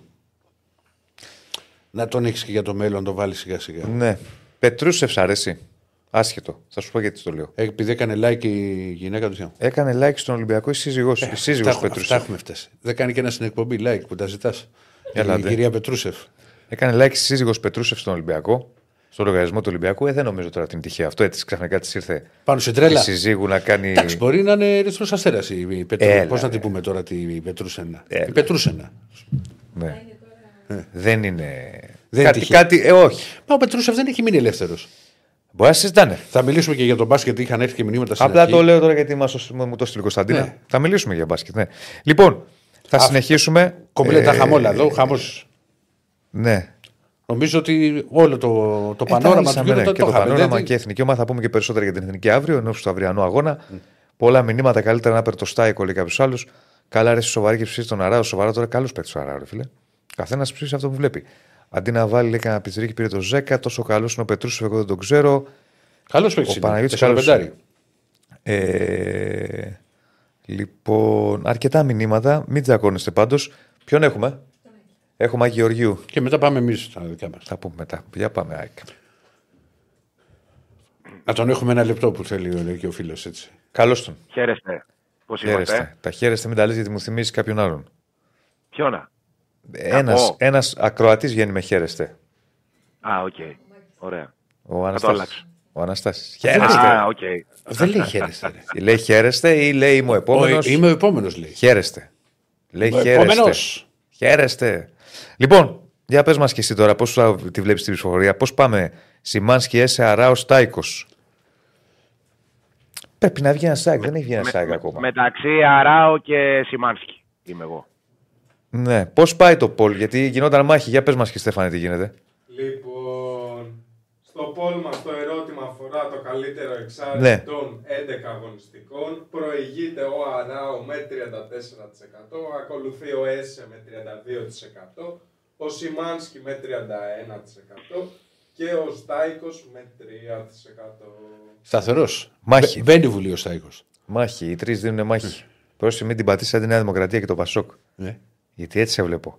Ε, Γιατί βγαίνει με- ο με- Έσε και σηκώνει ο Ηρακλής στα χέρια, κάνει έτσι. Με μοσχολιού. Το, τα πρώτα. Η, η Μοσχολιούς δεν ήταν στο, μπα- στο μπαλκόνι τότε. Και τώρα γυρίσει το. Ήταν πρώτος τότε ο Έσε. Ε, τότε υπήρχε Πασόκ, αδερφέ.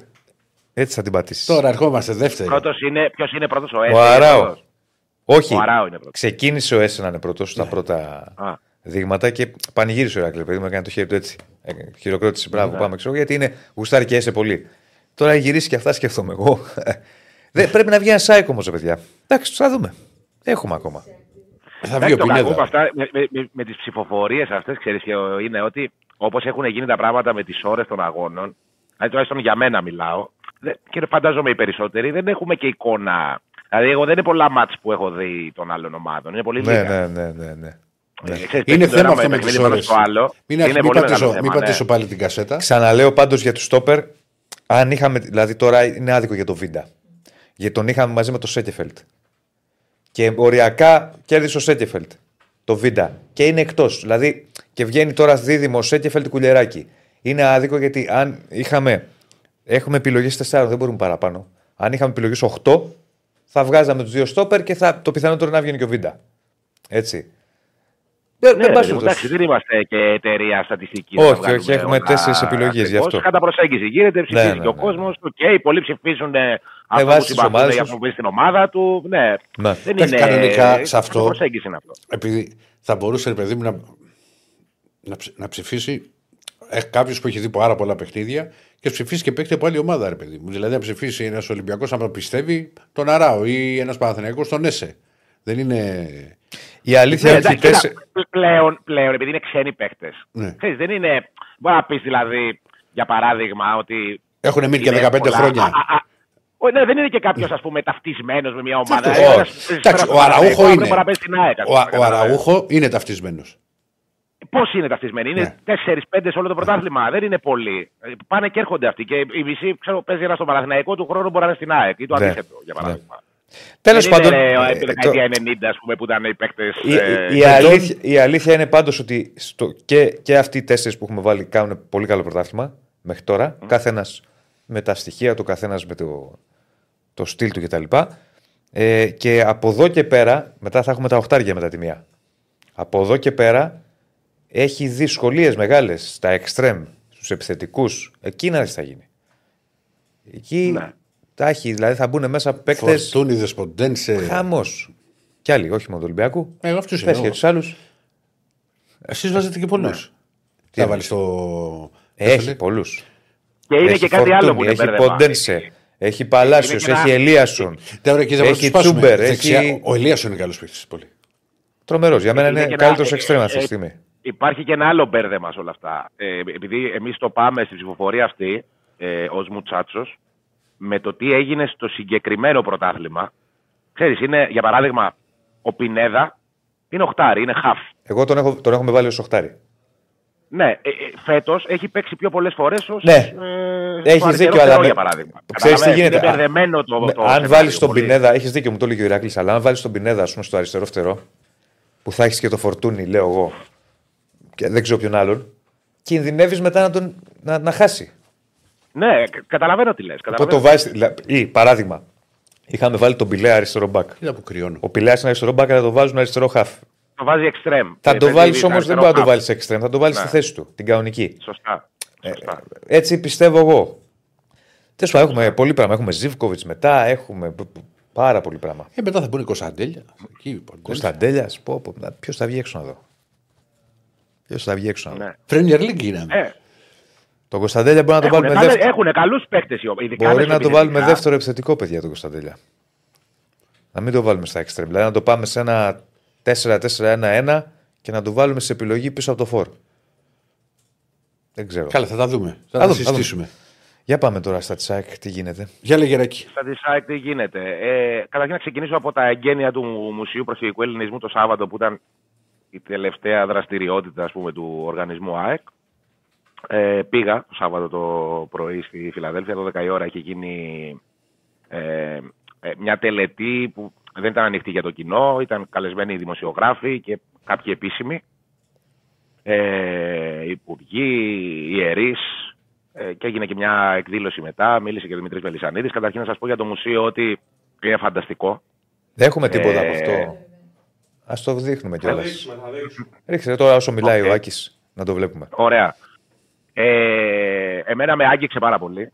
Ε, πραγματικά, δηλαδή ήταν, ε, ρε παιδί μου, σε βάζει πολύ μέσα στην κατάσταση. Έχει πολλά στοιχεία, ας πούμε, ενδιαφέροντα από την ελληνική εκστρατεία. Ε, έχει εξηγεί πώς ήταν η ζωή στη Μικρά Ασία, ε, μικρογραφία σπιτιών, ε, παραδοσιακές ενδυμασίες. Ε, ε, έχει πάρα πολύ υλικό και ε, γίνεται μια πολύ ενδιαφέρουσα και ακριβής ε, έτσι, ξενάγηση μέσω ακουστικών ε, που σε βάζει πάρα πολύ μέσα και μαυρίζει η ψυχή σου όσο, ό- όσο περπατάς ε, στο μουσείο. Και νομίζω και το μήνυμα που θέλει να περάσει είναι ότι φεύγοντας ε, από εκεί που μαυρίζει η ψυχή σου και βλέπεις όλα τα, ό,τι τραβήξαν ας πούμε, αυτοί οι άνθρωποι σε αυτή την οδυνηρή διαδρομή, ας πούμε, ε, φτάνει σε ένα σημείο που, είναι, ε, που δείχνει τη δημιουργία, ότι μέσα από την καταστροφή δημιουργήθηκε, γεννήθηκε η δημιουργία, οι πρόσφυγες που πέτυχαν, η ΑΕΚ. Στέφανε, που το πέτυχε έχουμε να το βλέπουμε. αθλητικά, Ναι, ναι. Για ρίχτω, όσο μιλάει. ε, τραγουδιστές, ε, ηθοποιοί, μεγάλες μορφές του θεάτρου, ε, Σουπεράκι. φανταστικά πράγματα. Ε, ναι. Όχι, όχι, χτυπάς την Ε, Κωνσταντίνα, είναι- μιλάω. Έλα. OK, OK. Ε, προσπαθεί, ε, λέω το μουσείο, ας πούμε, και συναισθηματικά να σε βάλει σε, μια, σε ένα κοντράστ ε, μαυρίλας και αισιοδοξίας. Και νομίζω ότι το καταφέρνει πάρα πολύ καλά. Ξαναλέω, όσο περνάς, βλέπεις όλα όσα πέρασαν αυτοί οι άνθρωποι ε, και στο, στη στη τελική, ας πούμε, ευθεία, λίγο πριν, το- πριν βγεις από το μουσείο, βλέπεις τις, ε, αυτά που κατάφεραν οι πρόσφυγες ε, με κεντρικό άξονα όχι κεντρικό άξονα την ΑΕΚ, και την ΑΕΚ και η ΑΕΚ συμμετέχει σε αυτό. Δεν έχει πολύ ΑΕΚ μέσα το μουσείο. Ε, Αυτό που έχει βλέπουμε- Τον Στέλιο Καζατζίδη, ένα κέρνο ομοίωμα, τον Αριστοτέλειο Νάση. Δηλαδή, Αυτό- πρόσφυγες που ήρθαν, πέρασαν όλη αυτή την οδυνηρή, έκαναν όλη αυτή τη δια- οδυνηρή διαδρομή και πέτυχαν ο καθένας στον τομέα του. Ε, αυ- πες μου, Διονύση, δεν σε άκουσα. Όχι, Συγγνώμη, όχι, γιατί ήθελα να το κανένα- άλλαξω, κύριε Στέφανος. Ήθελα να μου πεις η πρώτη φωτογραφία που βλέπαμε τι ακριβώς είναι για να δίνουμε λίγο εικόνα στον κόσμο από τη στιγμή που πήγες και το. Δεν είδα καθαρά. Το- Εδώ. α- Αυτό που βλέπω. Είναι και από το αρχιτάκι. Ναι, δεν βλέπω καθαρά τι είναι. Οκ. Ε, νομίζω είναι το, ε, ένα σεντούκι με αποτυπώνει το σεντούκι που βάζανε μέσα τα πράγματά τους για να φύγουν για να μπουν στις βάρκες. Ναι. Αν δεν κάνω λάθος, το βλέπω σε Ναι. πολύ μικρό και δεν, Ναι, ναι, ναι, ναι. δεν μπορώ να το ξεχωρίσω. Ναι. Ε, Το υπό... Για βάλε και τα υπόλοιπα να δούμε, κύριε Στέφανο, για να μας λέει ότι, ότι μπορεί Ναι. να κατα... ότι μπορεί να. δια- Να, εδώ ας πούμε βλέπουμε κάποιες φωτογραφίες. Ε, ε, εδώ είναι ε, πρόσφυγες που διακρίθηκαν ο καθένας στον τομέα, στον τομέα τους. Είναι αθλητές. Έχει μέσα την ομάδα του Πανιωνίου ε, στην, ε, όταν ήρθε στην Ελλάδα, την ομάδα του Απόλλωνα Σμύρνης, Απόλλωνα Αθηνών, Απόλλωνα Σμύρνης, το Σπύρο Κοντούλη, τον ποδοσφαιριστή της ΑΕΚ που εκτελέστηκε από τους Γερμανούς και ήταν μικρασιάτης και αυτός πρόσφυγας, ε, μέλος των πρώτων ομάδων της ΑΕΚ. Ε, και α- ακριβώς απέναντι είναι μια προθήκη, ας πούμε, με ε, την, ε, ένα κέρινο ομοίωμα του Στέλιου Καζατζίδη, ε, του Αριστοτέλη Ωνάση. Έχει ένα κουτάκι με μπισκότα Παπαδοπούλου, που ήταν πρόσφυγες που έκαναν την εταιρεία Ναι. αυτή. Ναι. Και ε, δείχνει ο- ότι, ε, πώς να σου πω, ότι φύτρωσε μέσα από την ε, μαυρίλα της προσφυγιάς. Ε, α, αυτό είναι μια φωτογραφία που τράβηξα εγώ. Ε, αυτό είναι για την, ε, για, με τα Δεκεμβριανά. Είναι δεύτερος διωγμός των, ε, των Ελλήνων μετά τη μικρασπική καταστροφή. Ε, γενικά Α, πολύ εδώ είναι ο ενδιαφέρον Κα- το πράγμα. ο Καζατζίδης. Εδώ είναι ο Καζατζίδης, ναι. Εδώ είναι το κέρινο ομοίωμα του Με Στέλιου την Καζατζίδη. κιθάρα του. Άκου και μη μιλάς που τραγούδαγε η κιθάρα στενάζει απόψε. Ναι. Αυτό μου θυμίζει. Ναι, ναι. Μα εγώ δεν ζω γονατιστός γράφει από πάνω. Στο... Αυτό εδώ. Ε, ε, ε, εδώ βλέπετε ότι ε, εδώ ε, γράφει πληροφορίες για τη μικρασιατική καταστροφή και το πάτωμα ε, μετατρέπεται ψηφιακά σε θάλασσα. Και νιώθεις ότι είσαι στη θάλασσα, ότι μπαίνεις στη θάλασσα και ξεκινάει, ας πούμε, το κάνει λίγο πιο παραστατικό. Έχει πολλή τεχνολογία μέσα το μουσείο. Έχει και ρετρό, είναι ένα πάντρεμα και ρετρό και τεχνολογίας. Ε, έχει, ε, πώς να το πω, ε, οθόνες αφής, ε, στις οποίες μπορείς να πατήσει κάποιος που έχει προσφυγική καταγωγή και να βρει όλες τις πληροφορίες για την πόλη από την οποία προέρχεται. Ναι, φοβερό. Έχει πάρα πολλή τεχνολογία μέσα, ναι, είναι, είναι φανταστικό. Είναι φανταστικό. Δηλαδή, δεν χρειάζεται κάποιος να είναι πρόσφυγας ή να έχει ρίζες από τη Μικρά Ασία για να τον αγγίξει όλο αυτό. Είναι κάτι, ε, είναι κάτι ακραίο, ρε παιδί μου, συναισθηματικά και βέβαια μου κάνει εντύπωση και το συζητούσαμε και το Σάββατο εκεί με κάποιους ανθρώπους εκεί του Μουσείου Προσφυγικού Ελληνισμού, πώς τόσα χρόνια δεν είχε γίνει μια τέτοια πρωτοβουλία από το κράτος, ας πούμε, για να, να γίνει ένα τέτοιο Δεν μουσείο. υπάρχει Εδώ, άλλο, ε. αυ- αυτή η φωτογραφία που βλέπετε τώρα είναι ο παππούς του Δημήτρη Μελισανίδη, ο οποίος αρι- δεν φαίνεται καλά, αριστερά είναι άρχοντας στη Σμύρνη το, δύο- το 1918 και δεξιά είναι το 1941 ε, ε, ο δοκαθαριστής στη Φλόρινα και είναι σαν ρακέντιδος ο άνθρωπος και ξέρεις, είναι ένα Μετά, δείγμα τη- του- μετά την προσφυγιά. Πώς αλλάζει η ζωή; Ναι, ο- ο- ε, έχουν ζήσει δύο ζωές ας πούμε αυτοί οι άνθρωποι. Ναι, ναι. Ε, καταλαβαίνεις, Και δηλαδή να πούμε- έχουν ανταλλα- αλλάξει εντελώς τα δεδομένα. Και, και να πούμε γιατί μπορεί να πονάει, αλλά είναι πραγματικότητα. Ε, έχει καταγραφεί δηλαδή αυτό ιστορικά. Δυστυχώς τότε πολλοί άνθρωποι οι οποίοι ήρθαν πρόσφυγες στην Ελλάδα δεν έτυχαν Όχι, όχι, δεν τους της καλύτερης αντιμετώπισης από τους Έλληνες. Σωστά. Δεν λέω όλους, αλλά ήταν πολλοί Έλληνες Ε, Από τότε. τις οι οποίοι- Έλληνες της τους- Μητροπολιτικής Ελλάδας, γιατί Έλληνες ήταν και Ναι, αυτοί. δεν υπήρχαν που δουλειές, ήρθαν. θέλουν Ναι, ναι, να ναι. μα πάρουν Ναι. τις δουλειές. Ναι, εννοώ τους τους εδώ. Ναι, ότι Ναι. ποιοι είναι αυτοί που ήρθαν, οι Τούρκοι.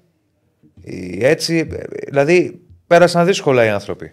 Ένιωσαν Πολύ. και αυτοί δηλαδή ένα, ένα πώς να το πω, ένα ε, αίσθημα, συνέστημα ρατσισμού ας πούμε ε, βίωσαν. Αλλά εντελώς διαφορετικά, φίλε. χρόνια. Εννο, εννοείται, εννοείται. Όχι, εγώ σε πάω όπως είναι το σήμερα με κάποιους πρόσφυγες.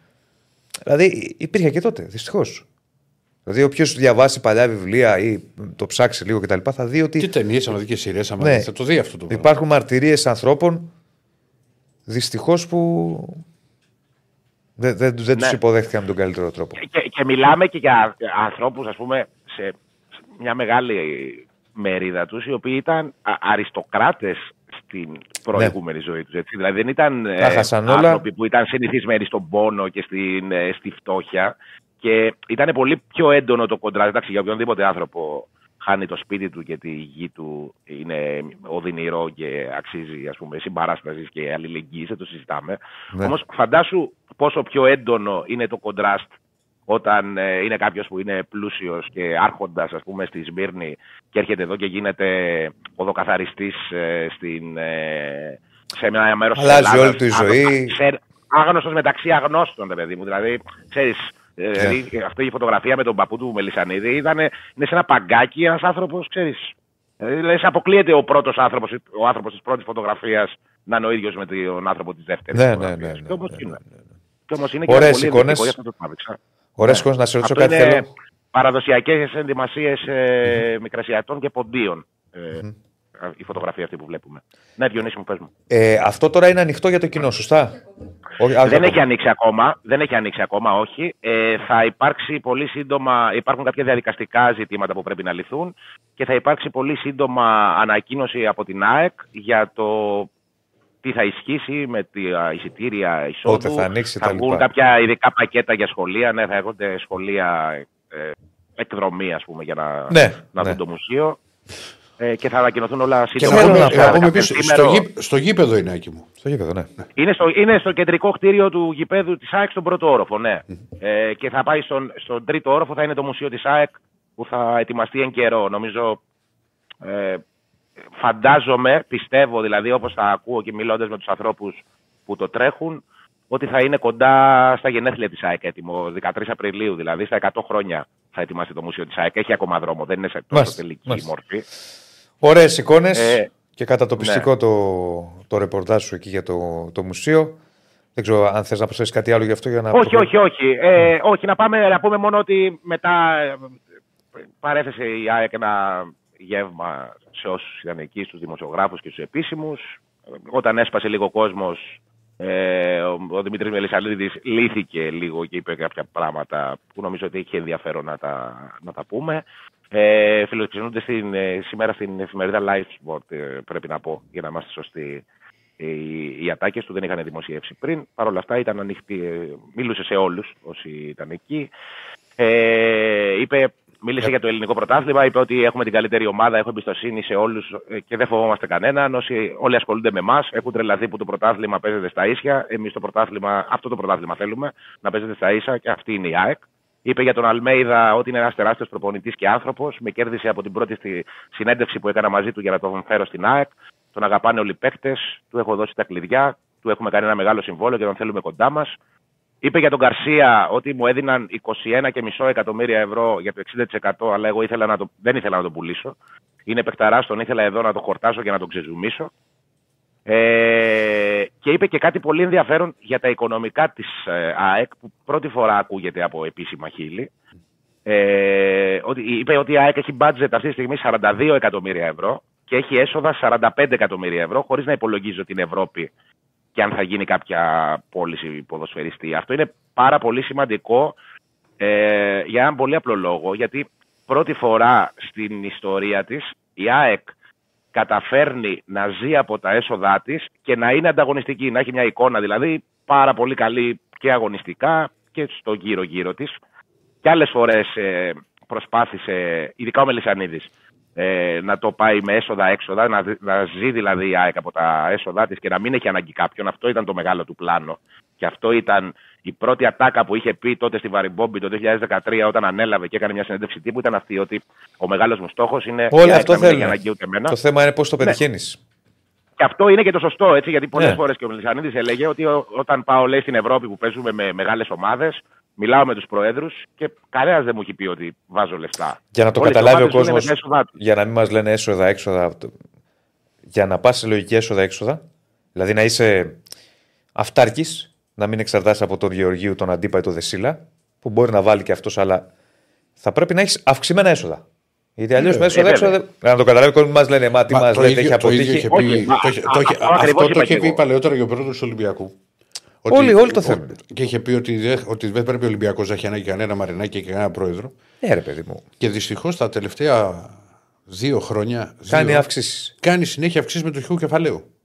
10, Κοίτα, 15. τα τελευταία δύο χρόνια το κάνει γιατί δεν έχει Champions League. Δεν είναι. Είναι σημαντικό έσοδο. Περίμενε. Ε, Το θέμα είναι ότι δεν μάζεψε πολλούς βαθμούς στην Ευρώπη, ή ότι πήγαν, ε, δεν δώσαν πολλά λεφτά σε μεταγραφές που δεν βγήκαν, σε παίχτες, ξέρεις. Είναι, Απλά είναι το, συνδυαστικό. το λέω γιατί, πρόσεχε. Ο Ολυμπιακός δεν το έκανε αυτό πιο πριν με τις αυξήσεις. Γιατί είχε τσα... έχει κάνει, τρεις έχει κάνει. Μπράβο. Μαζεμένες. Ο Παναθηναϊκός έχει κάνει 23. Ναι. Γιατί, γιατί δεν είχε ευρωπαϊκό έσοδο. Καταλαβες, αυτό θέλω να Ναι, πω. αλλά και πάλι σου λέω, επειδή παίρνει λεφτά, έπαιρνες από το Europa. Δεν είναι ίδια λεφτά, ρε. Ρακή. Εντάξει, δεν είναι ίδια, Άμα αλλά δεν είναι βγαίνεις και μόνος λίγα. στο Champions League Δεν είναι και λίγα. και δεν βγαίνει ο άλλος. Αγόρι με το, με το Champions League. Πλέον αυτό έχουν, έχουν περάσει πολλά χρόνια. Άλλο Ξέ, λέω. ναι, ξέρεις πόσα χρόνια. Λέω Ο άλλο. Ολυμπιακός Τώρα όταν ξεφεύγουμε, μπήκε- αλλά Όχι, λέω όχι. άλλο. Άμα παίρνεις 15-20 Ο το χρόνο. Ολυμπιακός μπήκε Δεν Champions- θα κάνεις αύξηση με το κεφάλαιο γιατί θα έχεις αυτά τα λεφτά. Ναι, ρε παιδί μου, καταλαβαίνω τι λες. Απλώς σου εξηγώ ότι τα τελευταία χρόνια δεν τα έχεις ποτέ υπολογίσει. Ο Ολυμπιακός, ας πούμε, στα προκριματικά πέρυσι έμεινε έξω. το Αυτό Champions σου League. το ίδιο πράγμα λέω. Προ... Έχει προκριματικά. Δεν είναι ότι δεν μπαίνεις κατευθείαν στους ομίλους, έχει πεθάνει αυτό. Χρόνια τώρα. Βρε, αυτό λέω. Μπήκε από το, με το Μαρτίνς, τότε που είχε κάνει όλες τις προκρίσεις, και την άλλη φορά δύο με την Ομόνια που ήταν το, το μάτς. Την τρίτη φορά την πάτησε. Στα λόγια μου έρχεσαι. Ναι, απλά λέω ότι πλέον από τη δεν στιγμή μπορείς- που δεν, δεν το μπορείς έχεις, να τα- Πρέπει να βάλει από τσέπη του. Δεν μπορείς, Διονύση μου, καμία ελληνική ομάδα. Α, η ΑΕΚ, ας πούμε, που πήρε το, το πρωτάθλημα πέρυσι. Και έπαιξε τα προκριματικά του Champions League. Σωστά. Δεν μπορεί να υπολογίσει αυτά τα λεφτά ότι θα πάρω 20. Πρέπει να μπεις για να τα πάρεις. ε, Ένα λεπτό Όχι, ρε όμως, παιδιά, ένα άλλο λεπτό λέω. για να μην γίνει κάποια, παρα... να μην γίνει κάποια παρανόηση. Αυτό που είπε ο Μελισανίδης, Ε. και για μένα το, το ζουμί όλο είναι εκεί, είναι ότι η ΑΕΚ έχει 45 εκατομμύρια ευρώ έσοδα χωρίς τα λεφτά της Ευρώπης. Ναι, το είπες δεν τώρα, ναι. υπολογίζονται τα λεφτά που Διαρκείας, παίρνει. χορηγικά, ονοματοδοσία, Ναι, στο γήπεδο. αυτό, αυτό δε- η ΑΕΚ δεν το είχε ποτέ στην ιστορία της και είναι ένα πολύ μεγάλο Δεν μαξιλάρι νομίζω για να το έχει σου κι πω κάτι, άλλος. παιδιά. Δεν νομίζω να το έχει κι άλλος, Άκη. Ναι, Τόσα δεν, δεν το έσοδα ξέρω. χωρίς δεν, Ευρώπη. Δεν, πιστεύω κι εγώ. Ναι, Νόμιζα. ναι, δεν το πιστεύω κι εγώ. Δεν, Εντάξει, δεν το μπορεί να κάνεις ξέρω. μια πώληση Ε, σαν να παίχτη 10 εκατομμύρια και, και Ναι, το ναι. μαζεύεις. Εγώ λέω χορηγικά και. Δεν έχει κάνει πώληση, Άκη έκανε πώληση. Χορηγικά, διαρκή κτλ. Όχι. Δεν νομίζω να το έχει άλλο. Τώρα. Τι να σου πω. Ναι, απλά ε, ξέρεις, ε, είναι ένα πολύ. Καταρχήν, ξέρεις τι, τι θεωρώ εγώ. Ε, μια ελληνική ομάδα απαγορεύεται να μην είναι ανα- αντα- ανταγωνιστική με ένα budget της τάξης των 40 εκατομμύρων. Δεν πρέπει να έχεις budget 80 εκατομμύρια για να πάρεις το ελληνικό πρωτάθλημα και να είσαι λίγο αξιοπρεπής στην Ευρώπη.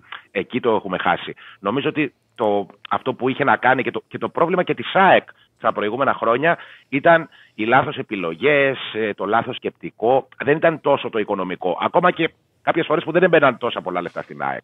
Όμως το γεγονός ότι χωρίς την Ευρώπη ε, η ΑΕΚ κατάφερε και είναι σε θέση αυτή τη στιγμή να έχει έσοδα ε, α, τι- ποσό αυτής της τάξης, ας πούμε, των 45 εκατομμυρίων και έξοδα 42 εκατομμύρια ευρώ, δηλαδή είναι ανταγωνιστική, ε, έχει ακριβή ομάδα, έχει ακριβό προπονητή, έχει ακριβό budget, αλλά βάζει και στην τσέπη, χωρίς τα λεφτά της Ευρώπης, βάζει και στην τσέπη, εννοείς, καταλαβαίνετε πώς το λέω, μένει στον κουμπαρά του, του συλλόγου εννοώ, δεν το λέω για το, Ναι, ναι, ναι, πρόεδρο, ας πούμε, προφανώς. τη διοίκηση. Ναι. Ε, είναι, πολύ, είναι πολύ σημαντικό και δείχνει μια οικονομική ευρωστία και ένα, την άφηξη της ΑΕΚ σε ένα επίπεδο στο οποίο πάντα ονειρευόταν να φτάσει. Ε, πο- πολύ, πολύ σπουδαίο αυτό που είπε ο Μελισανίδης. Εγώ δηλαδή αυτό κράτησα από τις δηλώσεις του. Ε, να μου πεις τώρα πόσο καιρό θα διατηρηθεί αυτό το, αυτό το καθεστώς. Γιατί αυτό το καθεστώς, αυτή η κατάσταση όλη διαμορφώνεται από πάρα Ω. πολύ ακριβά διαρκείας. Ναι. Καταλαβαίνετε, δηλαδή δεν ξέρω μέχρι πόσο θα κρατήσει. Πόσο αλλά θα αυτή τη συνεχίσει. στιγμή Η ΑΕΚ είναι σε αυτό το. σε αυτό Πιστεύω το ότι επίπεδο. αν η Είναι πολύ ΑΕΚ σημαντικό. μπει σε έναν όμιλο Champions League, στα διαρκεία. Θα μου πεις με Champions League, Ε, από τη στιγμή που θα έχει κάποια έσοδα, μπορεί κάπως να τα μειώσει. Τι να σου πω, το- το- δεν δεν κάνουμε εμείς το Ναι, οικονομικό οκ. πλάνο, σου λέω τώρα Οκ, μια ναι, λογική ναι, δική μου. οκ. Είναι κακά τα ψέματα τα ευρωπαϊκά έσοδα και κυρίως του Champions League είναι σημαντικά. Είναι υψηλό ποσό για τις ελληνικές ομάδες. Αν το χάσεις, αναγκάζεσαι να πας σε άλλου τύπου πράγματα. Είτε σε πωλήσεις, είτε σε αυξήσεις μετοχικού κεφαλαίου, είτε, είτε, είτε. Ξαναλέω, ο Παναθηναϊκός, ο οποίος δεν είχε Ευρώπη μέχρι φέτος, για πολλά χρόνια, με όλα αυτά τα οποία είχαν συμβεί, έπρεπε να κάνεις συνεχώς αυξήσεις μετοχικού κεφαλαίου. Πού θα τα βρεις τα λεφτά. Για να είναι ανταγωνιστικός. Ε, βέβαια. Για να προχωρήσει, να τσουλήσει.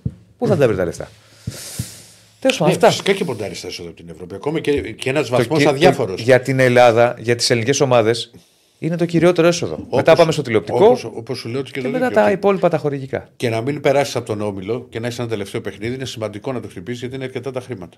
Μπορεί να είναι ένα συμβόλαιο ενός ποδοσφαιριστή. Έρεση. Ναι. Έγινε, Άκη. Έγινε, Άκη μου. Έγινε, θα τα πούμε. Θα τα πούμε, θα τα πούμε. Λοιπόν, πάμε διάλειμμα. Μικρό Πρέπει το. το. πρώτα να βάλουμε το βιντεάκι γιατί μετά. Το βιντεάκι αυτό που μου στείλε, να μην το βάλουμε μετά με τον Νίκο. Ε, λέω ο Στέφανος τώρα θέλεις τώρα. Θέλεις τώρα να το βάλουμε; Ε, δεν πειράζει. Πάμε να πούμε το πόλ μας πρώτα. Όχι, διάλειμμα. Θα πούμε αποτελέσματα από όλα, να βάλουμε το άλλο και θα το παίξουμε μαζί με τον Άρη να το συζητήσουμε με τον Νίκο. Έχουμε ωραίο βιντεάκι. Βγήκαμε. Λοιπόν, είμαστε εδώ, συνεχίζουμε κανονικά. Ναι, εδώ. Δεν μιλάω. Ε; Μην μιλάς απότομα, Στεφανό, δεν μιλάω απότομα. ε, πάμε να δούμε, συνεχίζουμε κανονικά. Θα έχουμε και πολύ μεταγραφικό ρεπορτάζ και όχι μόνο. Και ένα βιντεάκι θα δείτε εκεί ποδοσφαιριστή να τα έχει τσούξει ελληνικής ομάδας. Σήμερα αυτά. Εντάξει, άνθρωποι είναι κι αυτοί. Εντάξει, εγώ με εμένα δεν με ενοχλούν να ξέρεις. Όχι, εμένα με ενοχλεί. Όταν Ε, έχεις μάτς, εντάξει. Α, όταν έχεις μάτς, ναι. άμα Αλλά σου- το να βγει και στις να βγει μια διακοπές σου- φορά. Και τι μάτσε έτσι. στις διακοπές σου κάνω ό,τι θες. Όταν έχεις μάτς, είσαι επαγγελματίας, φίλε. Είναι σαν να έρθεις εσύ εδώ σκνήπα να κάνεις εκπομπή. Θα ήταν ωραίο. Θα κάναμε χτυπήματα. Είναι επαγγελματίας, δεν το έχει Ναι. κάνει ποτέ. Αυτό Ε, λέω. θα κάναμε χτυπήματα, πες το. Ε, εντάξει. Αυτά που λέει ο κ. Στέφανος. Πάμε να κλείσουμε το πόλ να δούμε ποιος βγαίνει βασικό εξάρι στην 11 των 11 πρώτων αγωνιστικών σύμφωνα με τις με τις δικές σας προτιμήσεις. Αράω. Νέα, νέα Δημοκρατία την έπαθε. Νέα Δημοκρατία. πέσαμε και Βιάστηκε τρίτη να κιόλας. πανηγυρίσει και τρίτος. Και πέσαμε και τρίτος. Βιάστηκε να πανηγυρίσεις, φίλε μου. Εντάξει, κοίτα, για τον Αράτ σου είχα πει την αίσθηση που είχα γιατί έχει παίξει και στόπερ. Ότι δεν, τι είχε, έγινε; δεν είχε παίξει εξάρι-εξάρι σε όλα τα μάτς. Ε, δύο μάτσε έχει παίξει το πέρα. Ε, εντάξει, από τα 11 και έχει παίξει και στα άλλα 9. Ε, 11 συμμετοχές ισχύει. Όχι, πόσες έχει, 8, 9, πόσες έχει. Δεν θυμάμαι. Γι' αυτό το έλεγα εγώ. Δεν έχει, είναι καλός παίκτης. Εγώ, Δεν θα, εγώ διαφωνώ. θα ψήφιζα Σιμάνσκι. Εγώ. Δεν διαφωνώ. Εμένα μου αρέσει πολύ. Και ο Έσε μου αρέσει, αλλά θα ψήφιζα Σιμάνσκι. Όχι Αράο. Τον έχουμε δει και περισσότερο το Σιμάνσκι. Οκ. Αράο. Πολύ Παναθηναϊκό για δεκάδα μέχρι τώρα. Πρωτοπόρο είναι. Κάτι καλό κάνει ο Ιβάν. Θα σου έλεγα τώρα. Τι, γιατί; Πάμε. Γιατί, τι, τι τέτοιο, έχουμε γιατί τώρα; δεν καταλαβαίνω. Γιατί τέτοια. Ο Σντόεφ, έλα. ψηφίζει ο, Ο περίμενε. κόσμος ψηφίζει, Θα είπα πάμε. εγώ. Ψηφίζει ο κόσμος. Ο κόσμος. Κάτσε να βάλουμε λίγο πάλι κάτω τι έχουμε μέχρι τώρα. Έχουμε. Μπρινιόλι. Ναι. Κάτω τα δοκάρια. Σέκεφελντ με κουλιαράκι δύο στόπερ. Αριστερά Μλαντένοβιτς. Δεξιά ε, Ροντινέη. Ροντινέη. Και στο αμυντικό χαφ Αράο. Ποιος μίλησε; Εμείς ακούμε. Ρε. Ναι, γιατί λέω. κόσμος δεν ακούει. Κοίτα, ακούω τον τσακαλέ. Ακούω τον τσακαλέλο στο μου ήρθε το τσακαλέ. Σαν το Λεβέντι. Πάνω στην τρέλα. Ο Βασίλης ο Λεβέτη τα κάνει αυτά στις εκπομπές ζωντανές. Του μιλάγανε στο κοντρόλ. Ναι. Τι μου είπατε, έλεγε. Τι, τι. Ανούλα. Ανούλα, έτσι την Η πάει. Ανούλα ήταν. Η Ανούλα ήταν. Σαν την Ανούλα. Λοιπόν, ψηφίζουμε την καλύτερη δεκάδα, συνεχίζουμε και πάμε για οχτάρι. Και έχουμε βάλει Καμαρά, Τσέριν, Πινέδα, έχουμε βάλει και τον Οσδόεφ. Ω οχτάρι, ως κεντρικό χάφ τέλος πάντων. Και Στέφανε επηρέασε αποτελέσματα. Πινέδα. Καλά, Πινέδα. Πινέδα εδώ θα Αλλά- πάει, πιστεύω. Ναι, Ναι. πιστεύω. Πινέδα θα πάει με ποσοστά Τσαουσέσκου. Γελάμε τον Γιώργο γιατί το, το, το, λέει έξυπνα. Τσέρι λέει με κλειστά μάτια. Καλός και ο Τσέρι. Έχει Καλά, ξεκινήσει αν καλά ο δεν Τσέρι. είναι Πινέδα όμως. Όχι. Α. Πινέδα είναι μια κατηγορία μόνος του. ο, ο Τσέριν κάνει και αυτός καλό πρωτάθλημα. Να σου πω την αλήθεια, σκεφτόμουν να μην το βάλω, να το βάλω, αλλά είδα τα στατιστικά του, έχει βάλει και γκολ. Γι' αυτό τον βαλαμε Ε, αλλά ο Πινέδα, εντάξει. Α, είναι άλλη κλάση. ρε φίλε. Ναι, ρε, εσύ. Είναι άλλη κλάση. Τους καλύτερους παίκτες στην Ελλάδα. Τι συζητάμε τώρα. Άλλη κλάση. Ναι. Πού πάμε τώρα; Πάμε στον Αντώνη. Αφού είναι ο Αντώνη και εμείς συνεχίζουμε Πάμε να μετά. μας τα πει και θα, ε, Έχουμε παιδιά, μεταγραφή. μετά θα έχουμε full μεταγραφές για Παναθηναϊκό και Ολυμπιακό. Θα τα ακούσετε. Πάμε στον Αντώνη Τσακαλέα να ακούσουμε τι γίνεται στον Μπάουκ. Γεια σου, λέ. Γεια σα, Αντώνη. Μια, μια φορά είπα να έχω ανοιχτό το μικρόφωνο, μην ξεχαστώ και με φωνάξω και Στέφανος. Ε, και όχι, αυτό το όχι. ότι ναι ήταν λίγο, μου βγήκε αυτόρμητα. Καλά Και- έκανες. Και κοίτα. Καλά έκανες. Ακούω φωνές, λέω τι γίνεται; Ποιον ψηφίζεις εσύ εδώ; Ε, κοίταξε έτσι πώ είναι τα πράγματα και ακούγοντα και την, και την προηγούμενη ενδεκάδα δεν μπορείς να μην βάλεις τον Πινέδα. Πινέδα, πινέδα. Όπως στο προηγούμενο ψηφίζω Σιμάνσκι γιατί. Και εγώ Σιμάνσκι θα τον- έβαζα. Ο, ο λόγος που τον, τον ψηφίζω σε σχέση με τον Έσε είναι ότι μου δίνει την εντύπωση ότι είναι ένας παίκτης που ξέρεις ότι δεν θα σου δώσει ποτέ το 9, το 9 στα 10, αλλά δεν θα σε προδώσει ποτέ στο 4 στα 10. Πρόσεξε, δεν σημαίνει ότι δεν είναι καλός παίκτης ο Άρα, ο Ιωέσε. Πολύ καλοί παίκτες. Αλλά Όχι, δεν εγώ κόψεις λόγω- γούστα αυτά και- Λόγω, λόγω σταθερότητας και δεν ξέρω, μου κάνει κάτι. Δηλαδή, αν στο μυαλό μου ακούω έτσι ένα πολωνό αμυντικό χαφ, λέω ναι, μαζί του. Ναι, Μου, μου, μου κολλάει. ναι. Κοίτα, ο, ο, ο, ο Έσε είναι πολύ σταθερός όλη τη σεζόν. Δηλαδή αυτό που κάνει το κάνει πάρα πολύ καλά. Τρέχει παντού, καλύπτει όλους τους χώρους. Δεν, είναι- δεν είναι ο παίκτης ο οποίος ανέβει πολύ. Μέχρι στιγμής στον Ολυμπιακό μπορεί να είναι και το στον προπονητή, γιατί από την Αργεντινή είχε έρθει, ξέρεις ότι μπορεί να παίξει και οχτάρι και στον άξονα και περισσότερο. Και ένα πράγμα με έναν τρόπο απειλή, κάθεται πολλές ώρες μετά τα κόρνερ έξω από την περιοχή, γιατί έχει πολύ δυνατά πόδια. Θυμίζω ένα δοκάρι είχε με την Τζουκαρίτσκι εκτός έδρας. Το ψάχνει αυτό. Το να σουτάρει έξω από την περιοχή. Σ- Στην ψηφοφορία εντός έδρας αδικία, εντός έδρας λέω, ή εντός εισαγωγικών αδικία, είναι ότι από τον Σιμάσκι έχουμε στο μυαλό μας γεμάτε σεζόν. Βεβαίως. Δηλαδή σεζόν στην Ναι, οποία σωστό, σωστό. ε, ήταν καλός, ήταν καλός αυτός και δεν ήταν καλή ομάδα του. Σε ε, παιχνίδια στα οποία ε, ήταν εκείνος που παρέσυρε την ομάδα του. Δηλαδή τον έχουμε σε οποιαδήποτε συνθήκες κρίνει, σε ντέρμπι, σε εύκολα παιχνίδια, σε... Γιατί πάντα παίζει ρόλο και αυτό. Και αυτό που έλεγε νωρίτερα ο Άκης είναι ότι υπάρχουν παίκτες που έτσι πώ είναι το τηλεοπτικό πρόγραμμα δεν τους έχουμε δει όσο θα θέλαμε, όσο θα μπορούσαμε. Δεν γίνεται, παιδί μου, το τηλεοπτικό. Δεν γίνεται. Δεν- Θα αρχίσω την γραφικότητα πάλι. Μην με, μη με φορτώσετε. Δεν- Δηλαδή, εγώ δεν μπορώ να καταλάβω για ποιο λόγο να πέσει έστω και ένα μισάωρο. Ένα μισάωρο να έχει, ας πούμε, πάω Κάρις ή παιχνίδι του μισή ώρα και να έχει μετά το Ολυμπιακό Παναθηναϊκό. Για ποιο λόγο, ρε παιδάκι μου; Δεν γίνεται να είμαστε και σαν την Ισπανία που έχει ένα παιχνίδι την ανά, ανά δύο ώρο, Ναι, που εκεί έχουν 8 διαφορετικές ζώνες. ναι άλλο αυτό, αυτό. είναι, και, θε- είναι και θέμα συνδρομητικό να τα βρούνε και το πώς θα πουλήσει ο Δεν τα καθένα το βρίσκουνε. προϊόν του. Αλλά ρε παιδί μου, για ποιο λόγο; Εντάξει. Α πούμε, εγώ πληρώνω και τις δύο πλατφόρμες. Τις έχω. Ε, δεν με σέβονται εμένα τώρα δηλαδή. Αυτό έτσι το σκέφτομαι εγώ. Αν είμαι λάθος, Πληρώνεις εκτός για, κλουμπ. πληρώνεις για αυτά τα παιχνίδια για να μπορείς να δεις τα τρία. Καταλαβαίνω τι εννοείς. Πάρε το τηλέφωνο, Ηρακλή. Δεν την αντέχω άλλο. Αυτή τη συζήτηση την ακούω δηλαδή τρία χρόνια. Πρέπει να την έχω ακούσει 100.000 φορές. Πάρε του ένα τηλέφωνο και κάτω παράπονα. Δεν με σέβεστε, δεν αντέχω άλλο. Δηλαδή, πήγα πάμε στον Πάοκ. Όχι, δεν. Λοιπόν, ε, στον ΠΑΟΚ το μόνο ενδιαφέρον είναι ως καταγραφή το όνομα του Βίλιαμ του 28χρονου Βραζιλιάνου του κρουζερο Όχι γιατί έχω κάποιο στοιχείο να δώσω ότι ο ΠΑΟΚ τον, θα τον, τον, τον έχει συμφωνήσει τον, ή κάτι παραπάνω. Αλλά μ, ακόμα και να μην γίνει αυτή η κίνηση, είναι λειτουργεί σαν τροχιοδοτικό το τι παίχτη ψάχνει ο, ο ΠΑΟΚ. Ούτως ή άλλως ήταν ξεκάθαρο, απλά ε, πρόκειται για ένα 28χρονο Βραζιλιάνο ο οποίος έχει περάσει από την Ευρώπη. Ε, έχει αγωνιστεί στην Βόλσμπουργκ και στην Σάλκε. Επέστρεψε στη Βραζιλία και στην Κρουζέρο γιατί στο διάστημα παρουσία στη Γερμανία εκεί που είχε ενωδική πορεία είχε έναν τραυματισμό σοβαρό στο γόνατο ε, που τον κράτησε για μεγάλο διάστημα ε, εκτός και ουσιαστικά πήγε στην επέστρεψε στη Βραζιλία για να κάνει το restart στην καριέρα του και το έχει κάνει γεμάτο γιατί στην Κρουζέρο έχει 35 συμμετοχές. Το συμβόλαιο του λύγει στο τέλος του, του χρόνου και ίσως αυτό παίζει, στο, παίζει και το ρόλο του στον τρόπο με τον οποίο ο Πάουκ δεν έχει διαψεύσει ή επιβεβαιώσει την πληροφορία για τον ε, ποδοσφαιριστή. Ε, και υπάρχει και η πληροφορία ότι ένας ποδοσφαιριστής, τον οποίο ο Πάουκ εντός αίκων τον ξέρει, διότι ε, στην ε, εποχή Ρέμπε, στε- πριν από περίπου 4 χρόνια ήταν στη Βόρσμπουργκ, ήταν μια από τις επιλογές του Πάουκ όταν είχε κινηθεί. Ε, για εκείνον είχε δείξει ενδιαφέρον. Και υπάρχει δηλαδή ένα φάκελος για τον ποδοσφαιριστή με ανθρώπους που ήταν κοντά στο Ρέμπε τότε ε, ως άμεση συνεργάτες του και είναι αυτή τη στιγμή στον Μπάουκ. Έχουν ρόλο στο τμήμα σκάουτινγκ, οπότε μπορεί και αυτό να παίζει ρόλο όσον αφορά τον τρόπο με τον οποίο ήρθε στην επιφάνεια το όνομά τους είναι το γεγονός ότι τελειώνει το, το συμβόλαιό του. Ε, όσον Ναι. αφορά την κλίση του τσιγάρα, έστω και αυτή τη μία προπόνηση που θα κάνει, είναι μια δικαίωση για ένα παιδί το οποίο ε, βρέθηκε πέρυσι στην, στη Γαλλία ως δανεικό σε μια δύσκολη σεζόν για εκείνον γιατί είχε να αντιμετωπίσει και ένα πρόβλημα στους κοιλιακούς και είναι από αυτά τα προβλήματα που οι ποδοσφαιριστές ε, ρίχνουν κορώνα γράμματα στο αν θα κάνουν επέμβαση και θα μείνουν καιρό ή αν θα πάνε συντηρητικά με τον φόβο να χάσουν ακόμα περισσότερο διάστημα γιατί αν χρειαστεί να κάνουν επέμβαση θα την κάνουν πολύ αργότερα από την στιγμή που ε, την κάνουν. Αλλά μ, το ιδιαίτερο με το τσιγκάρι είναι ακόμα και αν πει κανείς ότι το καλοκαίρι έμεινε στον Πάουκ γιατί ο Πάουκ τον είχε ανάγκη ε, μην έχοντας άλλες λύσεις στη μεσαία γραμμή. Από εκείνη τη στιγμή και μετά δεν παίζει γιατί ε, είναι ο μοναδικός που υπάρχει. Αλλά γιατί ο, η αγωνιστική του εικόνα ήταν τέτοια που έδωσε στον Λουτσέσκου το δικαίωμα να, να έχει βάθος και στη μεσαία γραμμή. Και ε, το πλέον χαρακτηριστικό των στατιστικών του, του Τσιγκάρα φέτος στον Πάουκ είναι ότι έχει γράψει 14 συμμετοχές με μόλις 4 στο πρωτάθλημα. Ναι. Δηλαδή είναι, είναι το βασικό χαφ του Πάουκ στην Ευρώπη.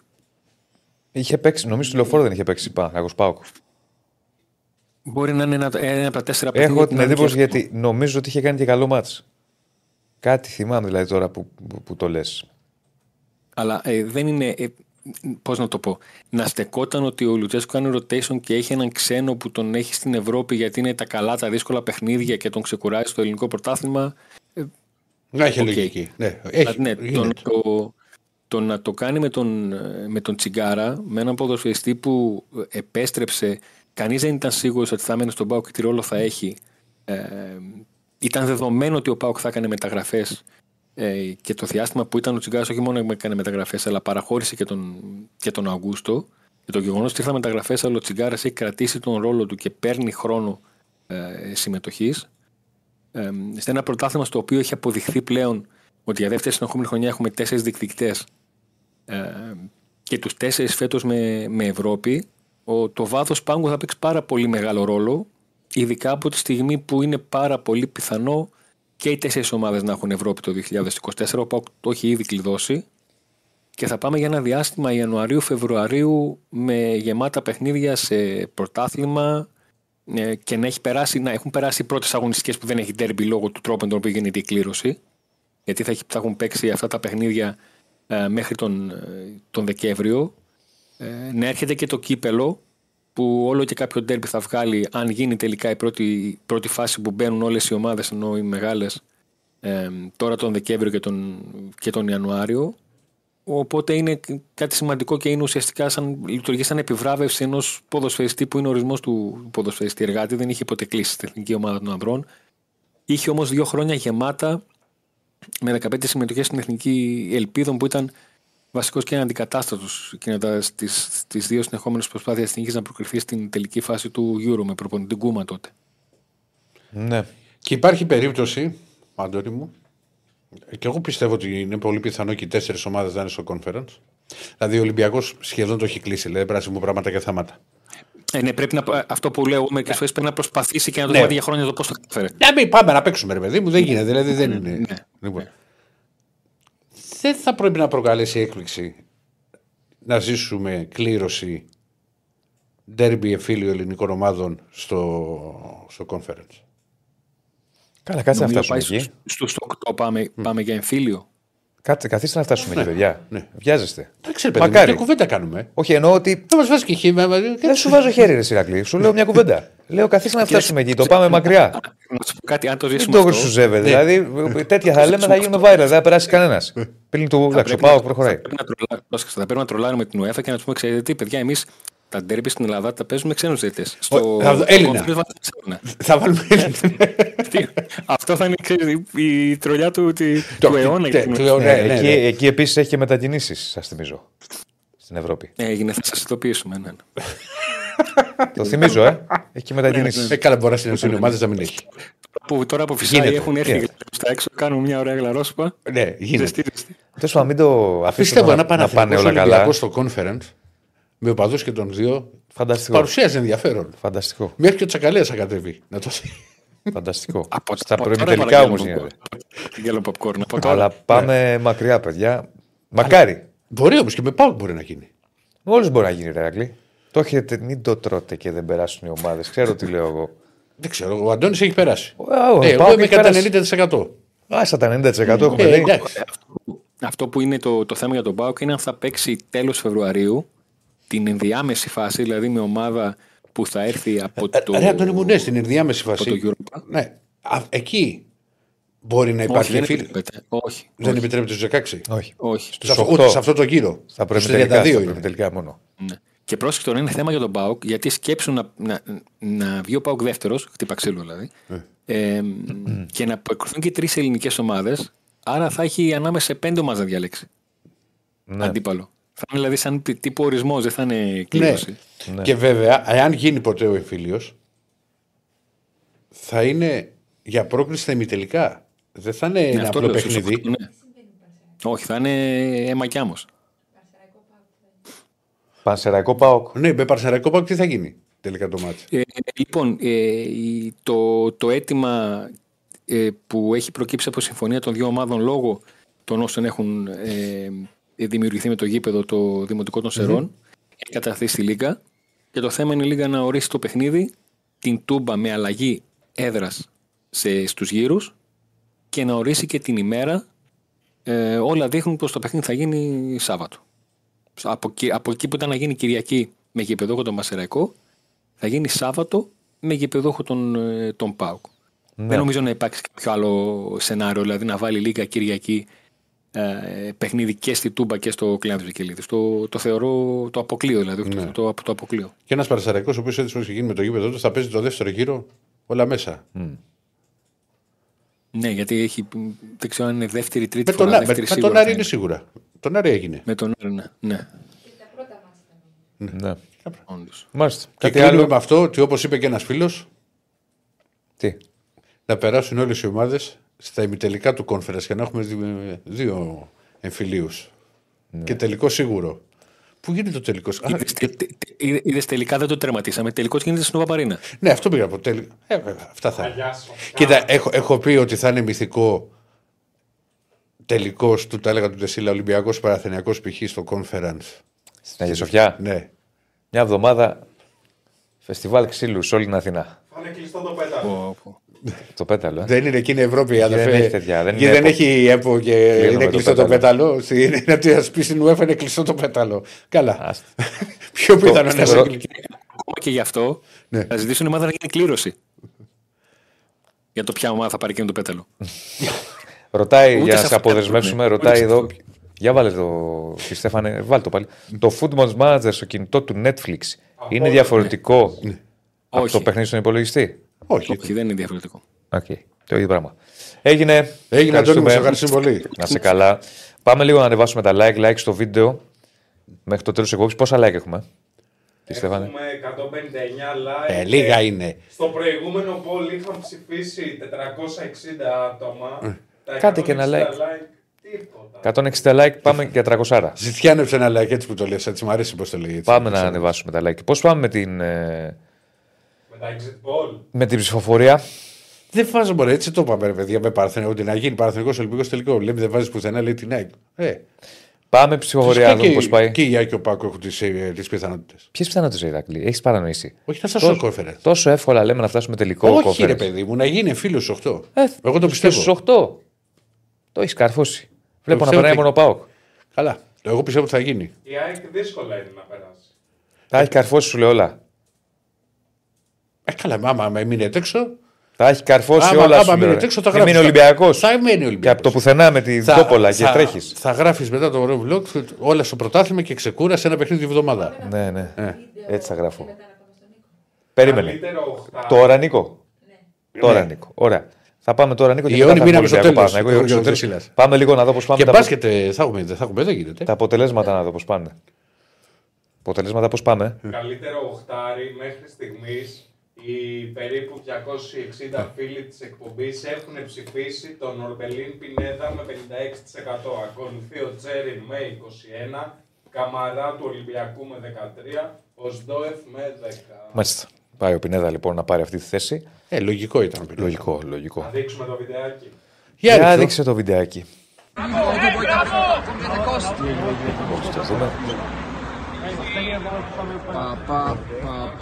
Αυτός που βλέπετε είναι ποδοσφαιριστής. Ο οποίος Είναι στην Τσεχία. ρε. Ο Μπράμπετς το έχουμε πια. Το βάλα σούπερ δώσα στην Τσεχία. Και έχει βγει έξω. Έχει πει τα ποτά του. Υπάρχει μια δύσκολη κατάσταση με αστυνομίες. με- Ναι, ναι, αποκλείσει την εθνική. Μπορεί να φύγει και ο Τέο και τον πήραξε. Την κοιλιά του πιάνει. Ε, πήγε για... Θα φάει κάτι. Να τρέξει. Ναι, Έτσι έτσι, γίνεται. γίνεται κάθε Σάββατο. Ε, γι' αυτό έρχεται εδώ τριστερά κατάκοπες. Μάλιστα. Έχουμε Νίκο Παπαδόπουλο να σχολιάσει. Έχουμε. Πάλι κουρεύτηκε. Ε, να μην κουρευτεί ο άνθρωπος. Να τους. Μα κάτσε, και- κάθε πότε, κάθε δέκα μέρες κουρεύεσαι. Κάθε μήνα. Κάθε, τρι... κάθε τρεις εβδομάδες. Κάθε τρεις εβδομάδες. Πιστεύω κάθε τρεις μήνες. Βέβαια, άλλο πλάνο. Τώρα καναπέδες βλέπω. Ναι, κάπου θα είναι ο άνθρωπος. Ναι, ναι. Πώς τον είδες ο κύριο Μπράμπετς; Κάπου είμαι. Όλα, θα πει, όλα τα έχει με αργυρί. Ο Φερετζέ έλειπε. Εντάξει. Προφανώς αυτό που λέει ο Ρακλής μπορεί να φάγε κάτι και να τον πείραξε. Τώρα τι να σου πω. Έτσι. Έχει, εικόνα- έχει ενημερωθεί ο Άρης ή όχι; Φυσικά έχει ενημερωθεί ο Άρης. Ε, Έχει μιλήσει και με τον ποδοσφαιριστή ώστε σε πρώτη φάση να αλλάξει, να, δει, να δουν στον Άρη αν είναι εφικτό να αλλάξει τα- τα εισιτήριά του και να έρθει νωρίτερα στη Θεσσαλονίκη. Γιατί ο Μπράμπετ ήταν προγραμματισμένο να, Ναι. Να μαζευτεί. να έρθει αύριο ή την Τετάρτη, νομίζω, ε, μετά, από το, συ- μετά από το απόψινό παιχνίδι που, είχε, που έχει η Τσεχία. Αλλά ο Μπράμπετ δεν θα συμμετέχει σε αυτό. Και, και είναι και είναι παιχνίδι. ενημέρωση στον Άρη. ε, Και είναι παιχνίδι κρίσιμο. Είναι παιχνίδι πρόκρισης. Πολύ σημαντικό. Πολύ Δεν είναι σημαντικό μάτς. παιχνίδι αδιάφορο και όλα αυτά. Μας πρόσεχε, φίλε. ναι, Το τα θέμα λάθη είναι με πληρώνονται τον στη Μπράμπετ. ζωή. Μα και εσύ ρε Μπράμπετ, συγγνώμη, ναι, ρε το- Σινικό. Ζει στη Θεσσαλονίκη. Ναι. Σου έχει λείψει δηλαδή τόσο Ναι. πολύ το, το έξω. Στη Θεσσαλονίκη είσαι, δεν είσαι στο. Ε, τι να σου πω τώρα. Στη, Στον Μπακού, Ναι, στο Αζερβαϊτζάν. ναι. Ναι. Στη Θήβα. στη Θήβα. Στη Ε, Τι έχετε με Θεσσαλονίκη. τη είσαι. Θήβα, τι έχετε με τη Θήβα. Τίποτα δεν έχει. Ε, τι δεν έχει ένα μπαρ να πάει να Τι πιει. να έχει τώρα, δεν είναι. Αυτό λέω. Να δηλαδή. πάει να ανοίξουμε έναν έχει. Ναι. Ε, Νίκο μου, δεν πάει λίγο καλά η σύνδεση εκεί. Σύνδεση, σε χάνουμε. Νίκο, τι έγινε; Μου θυμίζεις Λονδίνο. Το θέμα με τον Μπράμπετ είναι ότι ε, είναι γενικά πολύ χαμηλών τόνων άνθρωπος. Με ακούτε; Σε ακούμε, σε ακούμε, ναι. Ωραία, είναι ναι. πολύ χαμηλών τόνων. Α, Ε, κακιά στιγμή. Είναι πολύ χαμηλό τόνο παιδί και μιλάμε τώρα για έναν παίχτη ο οποίος είναι σπίτι προπόνηση, προπόνηση σπίτι. Οικογενειάρχης. Δηλαδή φάνηκε. Δεν, δεν έχει. Άλλο τώρα εντάξει, εκεί πέρα φάνηκε. Ναι, Ε, αμέσως δεν να ξέρω του τώρα πάρει το τι- κεφάλι, να του πάρετε το κεφάλι. Εκεί πέρα να σου πω κάτι πιστεύω ότι. και δεν το λέω για πλάκα τώρα ότι έμπλεξε τώρα με ένα-δυο ας πούμε που μπορεί να είναι λίγο πιο έτσι του, του Κακές έξω. και παρέες. να τον- Με κακές παρέες, ναι. Δηλαδή τώρα μιλάμε για παίχτη ο οποίος πηγαίνει με. Από ότι, τον πρώτο χρόνο τουλάχιστον πήγαινε τώρα με ένα παπάκι στην προπόνηση. Δηλαδή τώρα μιλάμε για ταπεινό παιδί. δεν Παπάκι. μιλάμε Για παίχτη. Ναι, με παπάκι πήγαινε. Σαν τον Πάντο. με παπάκι Όχι, πήγαινε. πάντω στην είχε προπόνηση. αμάξει. Είχε Πάντως στην αμάξει. αρχή δεν είχε πει ότι πήγαινε με παπάκι. Ναι, αλλά μετά είχε Ε, αυτοκίνητο. μετά πήρε, εντάξει. Στην αρχή σου λέω. Παιδί μου πήγαινε με το Και, παπί. τρώ, και τρόλαρε όλους τους παίκτες στον Ολυμπιακό ότι κάθε εβδομάδα θα άλλαζε αμάξι. Ναι. Τι πέμπει. Ο Άρης λοιπόν έχει, Ο, δεν έχει σας- ενημερωθεί. Ναι. Περιμένει, το, περιμένει τον παίκτη στην Θεσσαλονίκη. Θα δούμε τώρα πώς θα το χειριστεί ο Άρης ε, εν ώψη της συνέχειας. Δηλαδή, αν θα του επιβάλλει και ο Άρης κάποιο πρόστιμο ή όχι. Αν και ήταν με την εθνική Τσεχίας, έτσι δεν ήταν με τον, με τον Άρη. Ε, ήταν με το αντιπροσωπευτικό του συγκρότημα. Θα δούμε τώρα ο Άρης πώς θα διαχειριστεί. Περιμένει τον παίκτη σε πρώτη φάση να έρθει στη Θεσσαλονίκη. Σήμερα, αύριο νομίζω θα έρθει. Ε, και θα δούμε αναλόγως μετά πώς θα το διαχειριστεί και η ομάδα. Ε, υποθετικά. Δεν, δεν πάντα πιστεύω θα το υποθετικά τιμωρήσει. μιλώντας. Ε, Προφανώς θα του κάνουν μια κουβέντα. Τι θα του πούνε. Καμπάνα, καμπάνα. Τι καμπάνα; Δεν παίζεις με Παναθηναϊκό. Τι, Άλλο που δεν θες κατάλαβα. εσύ. Εσωτερικοί Άλλο που δεν κανονισμοί θες δεν υπάρχουν σε αυτήν την ομάδα; Άλλο Τα- που δεν τα- θες δεν- εσύ. Δεν το υπάρχουν Διονύση. εσωτερικοί κανονισμοί σε αυτήν την ομάδα; Ή Άλλο τους που στηρούμε, δεν δεν τους στηρούμε. Δηλαδή Πού έτσι θα είναι- μπορεί, θα μπορεί την άλλη εβδομάδα να βγει άλλος παίκτης έξω. Γενικό αρχηγό έχει αυτή η ομάδα; Φυσικά Δεν και έχει. Υπάρχουν εσωτερικοί κανονισμοί. Δεν παίζεις κύριε με τον Παναθηναϊκό Δεν τέλος. διορίσουμε ένα, χρημα, ένα χρηματικό πρόστιμο και θα παίξει κανονικά. Δεν πειράζει. Ε, δεν είναι δεις τώρα. τι Άμα έχα- είναι έτσι για να να δεις βγαίνουν- τι έχασες, Άμα είναι που έτσι δεν να το βγαίνουν πήρες όλοι έξω καλοκαίρι. και να πληρώνουν ένα, ένα τάλιρο. Όπα, όπα, όπα, όπα. Δεν είναι Δηλαδή έτσι. τι έχασες. Θα παίξει κανονικά για να δεις τι έχασες που δεν μπόρεσε να τον πάρεις στο καλοκαίρι τον Μπράμπετς. Ναι. Ναι. Όχι, πράγματι τον ήθελε ο Παναθηναϊκός. Αλλά δεν τα βρήκαν. Αλήθεια. τα βρήκαν. αλήθεια. Ε, Ο, ο Μπράμπετς Ήθελε ο προτίμησε παίκτης. Να μείνει εδώ. Όχι, ο παίκτης, εγώ Καλά. ξέρω ότι προτίμησε να μείνει εδώ. Τώρα τι να Ναι. σου πω. Δεν ξέρω. Εδώ, η απόψη Αυτά μπορεί να δεν δίσταται. ξέρω. Εντάξει, εγώ ξέρω ότι ο παίκτης ήταν έτοιμος, αλλά εντάξει, έπρεπε λίγο. Τα ζυγίζεις πάντα. Γιατί μπορώ να σου πω τα επίσης ότι οικονομικά. ο Μπράμπετ χτίζει σπίτι στη Θεσσαλονίκη. Επίσης. Εδώ πέ- έξω λίγο έξω. Σπίτι από την μπορεί να χτίζει. πόλη. Σπίτι μπορεί να εδώ χτίζει. πέρα. Δεν σημαίνει κάτι και εγώ μπορώ να Ναι. χτίζω σπίτι στη Μύκονο. Λοιπόν, Και να μένω anytime στην Αθήνα. Μπράμπετς. Λέω ρε παιδί μου. Anytime Άκου, Μπράμπετ Διονύση. την Κυριακή. Το δίνουμε από τώρα. Μπράβο, Anytime. Διονύση, πραγματικά. Anytime. Anytime Μπράμπετ την Κυριακή. Ναι. Εύκολα. Λοιπόν. Τώρα από εκεί και πέρα ε, για το θέμα του Μπράβετ θα δούμε τώρα τις επόμενες μέρες πώς θα το διαχειριστεί ο Άρης. Ε, που από σήμερα μπαίνει πλέον στους ρυθμούς του αγώνα με τον Παναθηναϊκό. Μετά από ένα, θα το πω, χρήσιμο οικογενειακό διπλό με την ΚΑΠΑ 19 το περασμένο Σάββατο στο Βικελίδη, το οποίο έγινε μάλιστα και από το βλέμμα του Θόδωρου Καρυπίδη, ο οποίος Ναι. βρέθηκε στη Θεσσαλονίκη, είδε το, το, δίτε, το διπλό, αυτό το οικογενειακό διπλό, μίλησε και με τον Μάντζιο για τα μεταγραφικά. Βέβαια δεν περίμενε να έρθει στη Θεσσαλονίκη για να μιλήσει με τον Μάντζιο, γιατί μιλούν καθημερινά για τα μεταγραφικά. Έχουν ε, οριοθετηθεί οι προτεραιότητες της ομάδας, ε, το τι θέλει σε πρώτη φάση έτσι, και το τι μπορεί να πάρει ενδεχομένως μετά, μέσα στον μεταγραφικό Ιανουάριο. Γιατί υπάρχουν ανάγκες, αρκετές θα πω εγώ, αλλά δεν μπορεί ο Άρης να τις καλύψει όλες τον Ιανουάριο. Θα προσπαθήσει να καλύψει όσο το δυνατό περισσότερες. Για να βοηθήσει και λίγο η διοίκηση των προπονητής σε αυτή τη φάση, γιατί σε κάποιες θέσεις είναι η αλήθεια ότι ε, δυσκολεύεται να φ- φυσικά στην κορυφή να είναι η θέση του επιθετικού. Ε, ο Μάντζιος είχε λίγο παραπάνω το βλέμμα του στραμμένο σε αυτό το δίτρεμα στο Ζουλ και το Σαβέριο, όπως λέγαμε και την Παρασκευή, γιατί είναι κάτι σαν εσωτερικές μεταγραφές για τον ε, Έλληνα τεχνικό και οι δύο έχουν τη σημασία τους ως παίχτες. Γιατί από τη μία ο Ζουλ, ο Μάντζιος θα τον χρειαστεί ε, δεδομένου ότι θέλει, υπάρχει πρόθεση να βάλει ένα κλασικό εξάρι δίπλα στο Verstraete για να το βοηθάει λίγο στο ανασταλτικό κομμάτι και να απελευθερώσει τον Νταρίντα, να το βάλει δηλαδή στο 10 μέχρι να περιμένει τον Μάνου Γκαρθία. Γιατί είδε ότι τον Νταρίντα τον έβαλε στο 10 στο Βόλο, του πάτησε δύο φορές περιοχή, τη μία του έκανε γκολ. Δηλαδή βλέπει ότι όντως και το ήξερε βέβαια ότι ο Τσέχος είναι πιο αποτελεσματικός κοντά στο τελευταίο τρίτο του γηπέδου.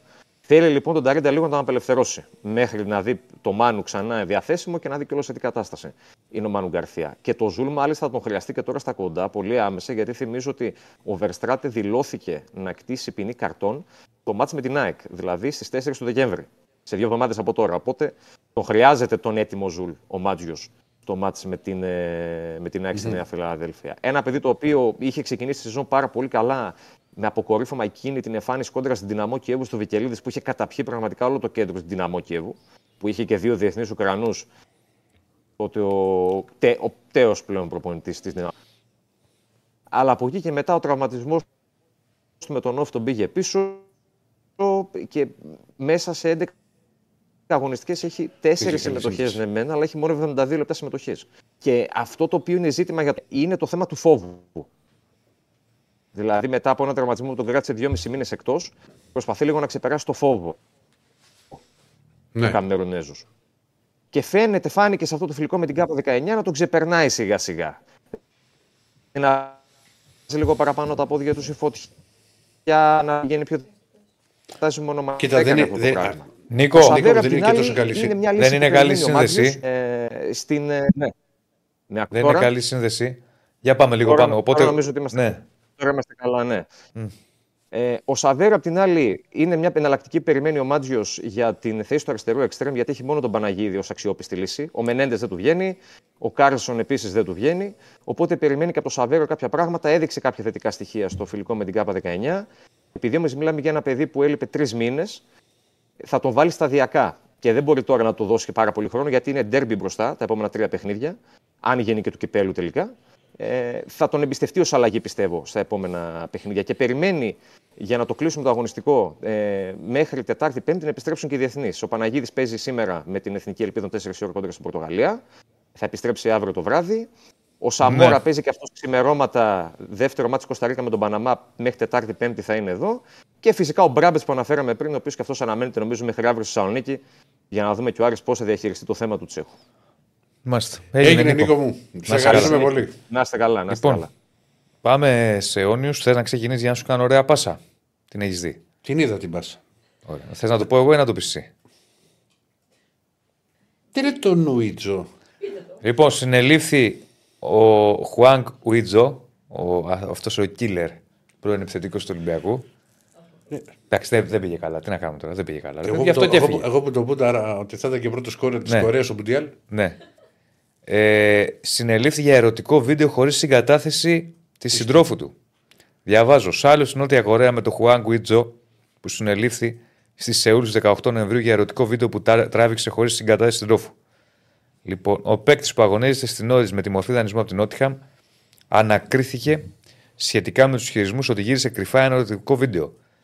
Προηγουμένως τον Ιούνιο, ένα άγνωστο άτομο που ισχυριζόταν ότι ήταν η πρώην σύντροφος του Χουάν κατηγόρησε μέσω Instagram τον 31χρονο ότι γύρισε ένα καυτό κλιπ χωρίς συγκατάθεσή της.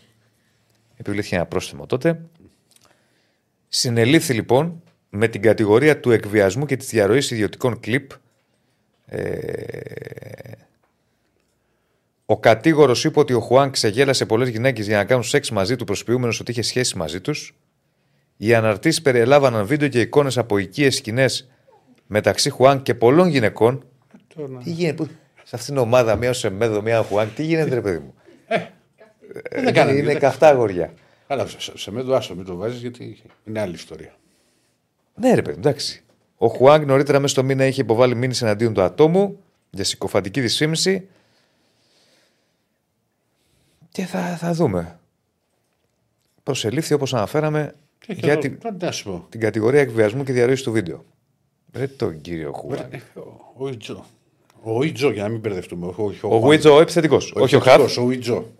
όχι ο καλός. Ναι, ο άλλο είναι στον Αστέρα, πράγματι. Λοιπόν, Και είναι και καλός παίκτης. Παιχτάρα είναι. ποιος; Ο, ο καλός, ο κανονικός. Ναι, ναι, παιχτάρα. Ο άλλο φίλε να ξέρεις στην Πορτο είχε κάνει καλή σεζόν. Εντάξει, δεν κόλλησε εδώ, ρε παιδί μου. Και είχε βάλει και γκολ στο κόλλησε. σαμπιονάκι εκεί. Αλλά ήταν, δεν, δεν του πήγε τίποτα, φίλε. Τίποτα. Δεν μπορούσε να σκοράρει με. Ωραία, συνεχίζουμε το ρεπορτάζ. Πάμε με Ολυμπιακό. Ρίξε. Ρίχτε το και Στέφανε, το ρίξες, ρίξε και την κάρτα κατευθείαν. Κατευθείαν και την κάρτα. Όπα, όπα. Πάμε λίγο έτσι. Όχι, δεν πάμε λίγο έτσι. Θέλω Τι και την πάμε κάρτα έτσι, μαζί. θα το Τι, πάμε όπα, έτσι, όπα, τι είναι; όπα. Ο Αντρέα ο Άνερος, για έτσι, πάμε λίγο έτσι. Τι έχουμε πάθει. Το έκανες και καλά τον άλλο. Σούταρε στο φάλιο και την μπάλα τη βρίσκαμε στο Μοσχάτο, λέει. Εντάξει, Ωχ, Θεέ μου. τώρα υπερβολικός. Όχι και έτσι, αλλά όντως δεν του πήγε τίποτα, ρε φίλε. Δεν- τίποτα, τίποτα. Όταν λέμε τίποτα, τίποτα. Ναι. Λοιπόν, θα πάμε με τα. Με μεταγραφικά θα πάμε. με γιατί μεταγραφικά να έχει μου πω ότι. ψωμάκι. Απλά θα πω ότι ξέρεις, ο Κιόβετιτ που δείχνει. Α, μπα- πολύ καλό πρόσωπο μου έδωσε assist πάλι στο, στο μάτσι με, με το Μαυρομούνιο, με, το, με την εθνική του Μαυροβούνιο. Δεν θα το μάθεις ποτέ να το λες. Δεν είπα, δεν έβαλα, Πάμε, πάμε. δεν πάμε. έβαλα μη, ε. Έβαλες, πάμε. Μη. Ναι. Σε επηρεάσε Γουίτζο, Ηρακλή. Για πάμε. Ευτυχώς μένει ο, ο άλλος ο Στέφανος να το κάνει σάρδα. Λοιπόν, μετά από τον γκολ και assist που είχε δώσει το προηγούμενο, για μένα το ξαναλέω, θα ήθελα να δω το Κιόβετ βασικό, ειδικά σε μια κατάσταση στην οποία βρίσκεται τώρα ο Ελκάμπη, ο οποίος δεν θα προκαλέσει έκκληση πρώτα απ' όλα να είναι βασικό με τον Πανετολικό Γιώβετιτς. Για τον απλούστατο λόγο ότι ο Ελκαμπή έχει ένα ταξίδι 8 ώρων για να φτάσει στη Τανζανία και να γυρίσει από εκεί. Και άλλες 8-16 και Μαρόκο Αθήνα. Οπότε καταλαβαίνεις, δεν νομίζω ότι θα, θα είναι και στη φοβερή κατάσταση. Σαν ψόφιο. Εντάξει. Προφανώ το πιθανότερο ναι. Είναι δύσκολο. Λοιπόν, αυτά, αλλά ποτέ δεν την ξέρεις. έχουμε. Είσαι έτσι, μπράβο. Λοιπόν, πάμε στο Βάμο Αρζεντίνα. Λοιπόν. Περίμενε. Εδώ λοιπόν τώρα, συγγνώμη. Τα- Έλα. Έχεις βάλει αυτούς που έχουν ακουστεί για τον Ολυμπιακό για τώρα, σωστά; Για τώρα, για τώρα, για τώρα, για τώρα. Και, έχουν, και μπαίνουν και άλλα ονόματα. Θα τα πούμε τώρα. Λοιπόν, ουσιαστικά ο Α, Ορτέγκα. έχεις βάλει και τον Ορτέγκα Ε, μέσα. ναι. όχι, όχι, είναι υπαλλοί. Δηλαδή, ο, το δρόμο που, στον δρόμο που έχουν χαράξει ο Ορτέγκα και ο Έσε ήταν μεταγραφή. Είναι παίχτες που στους οποίους έχει αποκτήσει ο Ολυμπιακός. Δεν είναι ιδανική με οψιόν αγοράς. Ο Ορτέγκα 4,5 εκατομμύρια και ο, και ο Έσε από την Ουρακάν 4,1. Είναι όλοι από την Αργεντινή. Γι' αυτό το, το, το έχω βάλει το Βάμο Αργεντινά. Δηλαδή, έχει ακουστεί πάρα πολύ ο Ερνάντες, ο Γκαστόν της Σαν Λορέντζο. Στόπερ, 25 χρονών, α, 46 συμμετοχές στη φετινή χρονιά. Το 3,7 που είναι δίπλα τα εκατομμύρια είναι η πρόταση που είχε κάνει το καλοκαίρι ο Ολυμπιακός για αυτόν. Α, τον ήθελε και το καλοκαίρι. Ναι, είχε δώσει 3,7. Τότε δεν προχώρησε. Είναι 25 χρονών. Μπορεί στο Transfermarkt να βγάζει ότι έχεις ισπανικό διαβατήριο. Δεν έχεις ισπανικό διαβατήριο ακόμα. Οκ. Κάνει προσπάθειες για να, για να αποκτήσει. Έχει μπει στο. Η άλλη περίπτωση του Στόμπερ είναι ο Παλωμίνο της Αταλάντα, ο οποίος δεν, έχει, βέβαια, δεν είναι στην κατηγορία ότι περιμένεις από αυτό να, να εξελιχθεί. Είναι παίκτης 33 ετών, με, διακο- με, με πάρα πολλές συμμετοχές στη, στην ομάδα του Μπέργαμο. Ε, Είχε ακουστεί και πάλι και αυτό το καλοκαίρι. Ε, το, είναι πολύ πιο εύκολη περίπτωση από την άποψη ότι δεν πολύ παίζει τώρα α, στην Αταλάντα και το συμβόλαιο του λήγει το καλοκαίρι. Με κοινοτικό διαβατήριο. Ναι. Πράγμα που σημαίνει ότι αν ο Ολυμπιακός προχωρήσει σε μια έμπειρη λύση, είναι ο Παλωμίνο. Ε, δεν νομίζω. Θα, ένα μικρό ποσό θα ζητήσει η Αταλάντα για, να, για να τον παραχωρήσει. Ο, βγήκε και. Επειδή βγήκε τώρα από προτάσεις ότι σύμφωνα με την Αργεντινή α, και ο Τζιανέτη, δεν τον έχω στην κάρτα. Οκ. Είναι, είναι στόπερ Ε, και ήταν συμπέκτη με, το, με τον Ορτέγκα στη Βελέζ. Α, 30 χρονών. Εντάξει, μια πρόταση είναι. Δεν νομίζω, ξέρεις, ότι είναι, πρέπει να είναι ψηλά στη λίστα. Ναι, μένει ελεύθερος. Λοιπόν, έχει αυτό το, αυτό το καλό. Ο άλλος Αργεντίνο που ενδιαφέρει, που είναι σε σχέση με το επιθετικό που λέγαμε στην αρχή, είναι ο Καράτζα από τη Φιλαδέλφια. Τα 5 εκατομμύρια τα έχει δώσει ο Ολυμπιακός στο τέλος της μεταγραφικής περίοδου.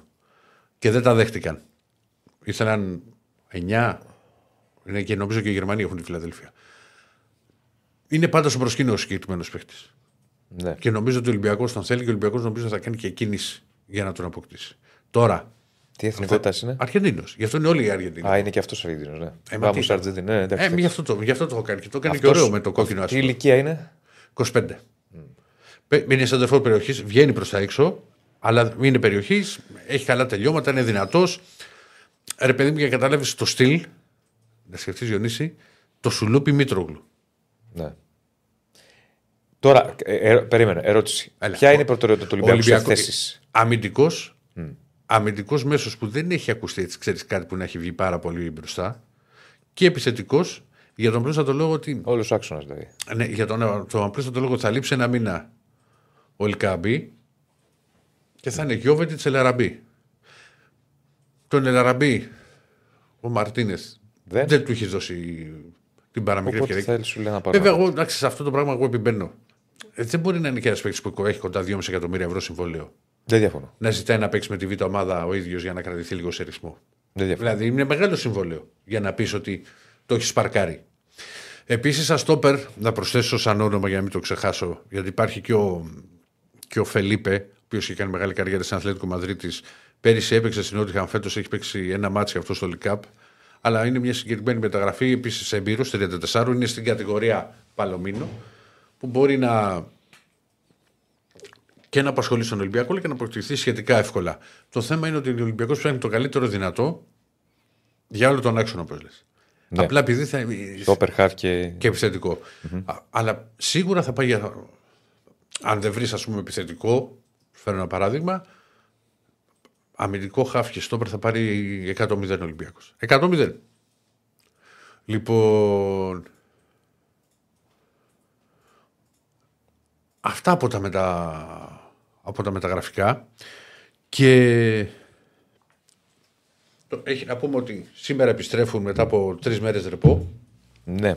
ε, οι πυριώτε. Θέλουν, τους είχε μιλήσει ο Μαρτίνεφ πριν και τους είχε πει ότι θα έχετε το ρεπό, αλλά να σας προσκεφτικοί γιατί ακολουθούν 10 παιχνίδια μέχρι τις γιορτές, στα οποία όλοι θέλουν να κερδίσουν Ολυμπιακό και έχουμε ενδιαφέρον και θα πρέπει να κερδίσουμε εμείς όλα τα, όλα τα μάτς.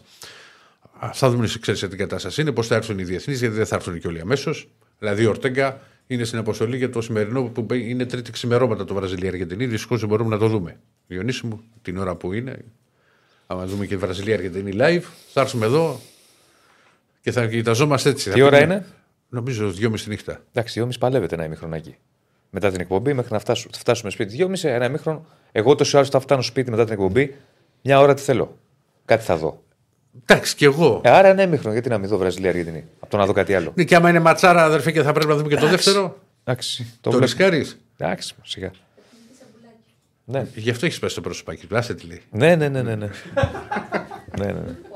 Εσύ ούτως ή άλλως. Τώρα, ορίστε, θε, τώρα βλέπεις, δεν με αφήνει. Εσύ ούτως ή άλλως θα πας τώρα το μεσημέρι και κοιμηθεί ένα τρίωρο. Εμείς θα δουλεύουμε σαν τα σκυλιά τα ίστα. Πας ένα σύγχυμα. Τι, Ε; τι; Πας ένα σύγχυμα. Ε, αύριο θα κοιμηθείς το μεσημέρι. Αύριο μπορεί να κοιμηθώ. Βλέπεις. Σήμερα έχω σχολή. Θα είμαι όλη, όλη μέρα στους δρόμους. Σκουπίσουμε τον Δουλεύεις; Ιρόντα. δουλεύεις το βράδυ; Δουλεύω κανονικά. Ε, τι ώρα; Κανονικά, 6 ώρα θα είμαι στο σταθμό. Ε, ωραία, θα έρθω κι εγώ. Όχι, 6-6 έχω μάθημα. Έλα, μετά το μάθημα. Μετά το μάθημα 7. Πάμε Παναθηναϊκό. Έλα, έλα από ό,τι πάμε, θες. πάμε, πάμε. Τι έχουμε, έχουμε και μπάσκετ να πούμε και Πετρούσεφ και τους άλλους. Εντάξει, ναι, πάμε Παναθηναϊκό. να Πάμε, προλάβουμε. να πεις βεβαίως. Είσαι εσύ την καρτούλα σου είδα. Πριν πάμε στην κάρτα, Ναι, ναι, ναι. Για το προφίλ του στόπερ που θέλει ο Παναθηναϊκός να πάρει και εκεί κοιτάζει, να πω καταρχάς ότι υπάρχει ανακοίνωση ε, πριν από λίγο. Τι μου στέλνεις εδώ, Τίνα. Ναι. Ε, υπάρχει ανακοίνωση πριν από λίγο του Παναθηναϊκού ε, σχετικά με τα εισιτήρια για το παιχνίδι με τη Villarreal. Λοιπόν, το εκτός έδρας. Έχουν προθεσμία, έχει προθεσμία ο κόσμος μέχρι Τετάρτη στις 4. Είναι μεγάλη ζήτηση. Είναι αυξημένη η ζήτηση, υψηλή ζήτηση. Γι' αυτό θα υπάρχουν κριτήρια προτεραιότητας. Το κόστος αγοράς εισιτηρίου είναι 35 ευρώ και θα υπάρχει ένας περιορισμένος αριθμός first class εισιτηρίων που θα έχουν 75 ευρώ. Άρα λοιπόν μπαίνετε στο ε, site ε, της ΠαΕ Παναθηναϊκού στο www.pao.gr όσοι θέλετε για το εκτός έδρας μάτς με τη Villarreal και βλέπετε ε, λεπτομέρειες για τα ε, εισιτήρια της συγκεκριμένη αναμέτρησης. Τώρα, ε, σχετικά να πω με τα δημοσιεύματα για, το, για τον Μπερνάρ ότι θα γυρίσει στη Βραζιλία, στη Μινέιρο κτλ. Και, και ότι... Ε, ανοίγει μεταγραφική περίοδος για αυτούς. Ναι, δεν φεύγει τώρα ο Μπερνάρ. Το καλοκαίρι το συμβόλαιο του λύγει. Το καλοκαίρι μπορεί, δεν ξέρω τι θα γίνει. Τώρα όχι. Είναι ένας παίκτης καθοριστικός, κομβικός, άμα θέλετε, για τον Παναθηναϊκό. Ένας παίκτης ο οποίος παίζει πολύ. Μαζί με τον Τζούριτσις συνήθως μοιράζονται τη θέση. Όχι πάντα. Είναι ένας παίκτης ο οποίος κάνει μια πάρα πολύ καλή χρονιά φέτος. Πολύ ανεβασμένος σχέση με πέρυσι. Δεν υπάρχει περίπτωση τώρα ο Παναθηναϊκός να τον αφήσει τον Μπερνάρ. Το λέω αυτό, δηλαδή δεν έχουν βάσει αυτά που γράφουν στη Βραζιλία ότι θα φύγει τώρα και θα πάει εκεί. Καλοκαίρι που λύγει το συμβόλαιο δεν ξέρω τι θα γίνει. Και τι Ναι, θα βέβαια. κάνει. Τώρα όχι. Τώρα θα πάρει και ένα ποσό Παναθηναϊκό άμα θα φύγει. Ναι, ναι, αυτό λέω. Δεν έχει ο Παναθηναϊκός Τι, τι πρόθεση αυτή. Όχι. Οκ. Όχι. Εκτός άμα θέλει ο παίκτης. όχι, όχι. Ε, να θέλω παίκτης και πώς θα τον αφήσει; Εντάξει, πάρε τους πει θέλω να πάω στην πατρίδα μου. Πρώτη φορά το βλέπεις. Δεν Λέει σε το αφήνω. συμβόλαιο. Δεν σε αφήνω. Σε θέλω εδώ μέχρι το καλοκαίρι. Δεν σε δίνω. Ξέρεις να Διονύση πώς είναι αυτά. Τα ξέρω πώς είναι αυτά, αλλά άμα η ομάδα δεν σε αφήσει; Ε, άμα πιέσει πολύ, τι θα κάνει; Όχι. Καλά. Δεν το βλέπω. Δεν το βλέπω γιατί μετά θα πρέπει ο Παναθηναϊκός να πάει να πάρει παίκτη για εκεί και αν δεν βρεις παίκτη για εκεί και αξίας παίκτη, όχι ε, συμπληρωματικό Γενάρη μήνα. Δεν βρίσκεις εύκολα. Όχι. Όχι, δεν βρίσκεις εύκολα. Όχι. Βρίσκεις, αλλά θέλει πολύ. Δεν είναι απλό. Είναι, πρέπει να είναι η ίδια περίπτωση, Διονύση. Να λύγεις συμβόλαιο καλοκαίρι και να μπορείς να πιέσεις και να την ομάδα να πεις ότι θα το Ναι. χάσεις ελεύθερο για να το πάρεις. Ναι, ναι. Δεν θα σου δώσει κάποιος το βασικό του extreme. Ναι, ναι, ναι, ναι, ναι. Τώρα, σε ό,τι έχει να κάνει με τα υπόλοιπα, εντάξει, μπαίνουμε σε μια εβδομάδα τώρα που ο Παναθηναϊκός έχει κοιτάξει το μάτς με τον Άρη. Υπάρχει ικανοποίηση για τους διεθνείς και Τζούριτσιτς και Μλαντένοβιτ προκρίθηκαν στο, στα τελικά του Euro ε, και είναι, θα έχει και όφελος ο Παναθηναϊκός από αυτό. Ομάδες όταν συμμετέχουν οι παίκτες σε Ναι, βέβαια. Διοργανώσεις. Έχουν, παίρνουν χρήματα, αλλά πέρα από αυτό είναι και καλό και για τους παίκτες που έρχονται εδώ με ανεβασμένη ανεβαίνουν, και όχι, ψυχολογία. ανεβαίνουν και οι μετοχές τους, φίλε. Και οι Εντάξει, μετοχές Τώρα το τους. ποδόσφαιρο είναι και διαφορετικό. Μπορεί Έτσι να έρθει η είναι. πρόταση. Έχουν μιλήσει, τους έχουν μεταφέρει και τα συγχαρητήρια. Περιμένουμε να δούμε τι θα έχει κάνει και η Σλοβενία, ε, που είναι το παιχνίδι σήμερα. Ε, Οκ. Είναι πάντως ένα ενδεικτικό. Δηλαδή, εκεί που ο Παναθηναϊκός στα χρόνια της μεγάλης του κρίσης έβλεπε διεθνείς με το κιάλι, ε, τώρα βλέπεις ότι πάλι το κανονικό δηλαδή, όπως συνέβαινε και σε άλλες ομάδες του Ολυμπιακού. Να βλέπει έχει διεθνείς, πάνε σε μεγάλες διοργανώσεις. Είναι καλό αυτό, δείχνει ότι το επίπεδο έχει ανέβει. Ε, μπορεί να μην αρέσει στους ε, ε, προπονητές ε, οι- όταν φεύγουν διεθνείς, αλλά οκ. Ε, Είναι θετικό για μια ομάδα. Υπάρχουν δηλώσεις του Φώτη Ιωαννίδη, ο οποίος μίλησε στην συνέντευξη που εκπροσώπησε την εθνική. Μεταξύ άλλων, μίλησε και για τον ε, Παναθηναϊκό και είπε ότι το μυαλό μου είναι μόνο στον Παναθηναϊκό και στην εθνική. Δεν σκέφτομαι τίποτα άλλο. Ε, θέλω να συνεχίσω να κάνω αυτό που κάνω, να αντιμετωπίσω και αύριο τους παίκτες αυτού του υψηλού επίπεδου και να δω που μπορώ να βρίσκομαι απέναντί τους. Ήταν τα λόγια του, μεταξύ άλλων, του Φώτη Ιωαννίδη, ο οποίος το πιθανότερο να το δούμε αύριο βασικό, το πιθανότερο λέω, στο μάτι της Εθνικής με τη Γαλλία. Πάμε λίγο να δούμε. Έχουμε ετοιμάσει λίγο το προφίλ του κεντρικού αμυντικού που θέλει ο Παναθηναϊκός να αποκτήσει στην ε, μεταγραφική περίοδο που έρχεται το Γενάρη. Θα πάρει δεδομένα στόπερ ο Παναθηναϊκός. Το πιθανότερο είναι αυτός ο στόπερ να είναι δανεικός μέχρι το τέλος τη σεζόν, όπως λέω, όπως έχω στην τελευταία υποσημείωση. Το πιθανότερο. Ξαναλέω, αν βρει κάποιον ο οποίος του αρέσει πολύ και δεν το δίνει δανεικό, αλλά τον πουλάνε, ε, δεν θα πει δεν τον παίρνω. Το Να πιθα- βάλει, μπορεί να βάλει οψιόν. ναι, το πιθανότερο είναι να είναι αυ- έτσι, να είναι δανεικός μέχρι το τέλος τη σεζόν. Με οψιόν γιατί αυτό, γιατί υπάρχει και ο Μάγνουσον, ο οποίος το καλοκαίρι θα επιστρέψει. Καλά να είναι το παιδί. Ο Πάλμερ Μπράουν τον περιμένουμε, έχει πάει πίσω η επιστροφή του, αλλά είναι ένα στόπερ που έχει ο Παναθηναϊκός.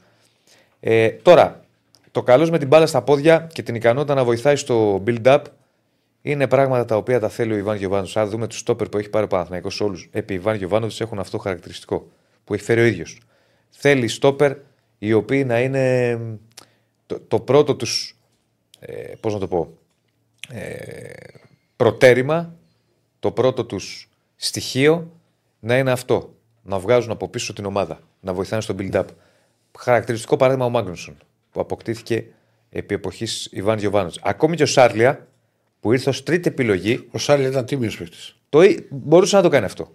Ναι, έκανε τα λάθη του, αλλά. Για μένα τίμιος Ε; αμυντικός. Ε, τι, ναι, για, πρόσεξε. Για, Έχει, έχει παίξει και σε ντέρμπι, έχει βρεθεί, έχει κάνει, έχει ράνει. Ναι. Δεν σου είπα εγώ ότι ήταν. Έλεγες πω πω τι αμυντικάρα. Όχι. Από αυτό ξεκινάει η δεκάδα. για τρίτο στόπερ, Τίμιος. Μια χαρά. Τίμιος. για αυτό που τον πήρε δηλαδή ο Παναθηναϊκός, δεν τίμιος. τον πήρε για βασικό. Τίμιος. Εντάξει, κάποιος θα σου παίζει για βασικός. Ήταν μια χαρά. Και ιδανικά aggressive. Γιατί ιδανικά aggressive, γιατί φέτος έχει κάποια θέματα και ο Παναθηναϊκός σε αυτό το κομμάτι. Στο να πηγαίνουν επιθετικά οι αμυντικοί τους στου παίκτες τους ε, άλλους. Θυμίζω ένα χαρακτηριστικό παράδειγμα. Παναθηναϊκός ΑΕΚ ε, Σένκεφελντ με Λιβάι Γκαρσία. Θα μου πεις τώρα για το Λιβάι που σε αυτό ίσως είναι ο καλύτερος στην Ελλάδα στο δυναμικό παιχνίδι. Οκ.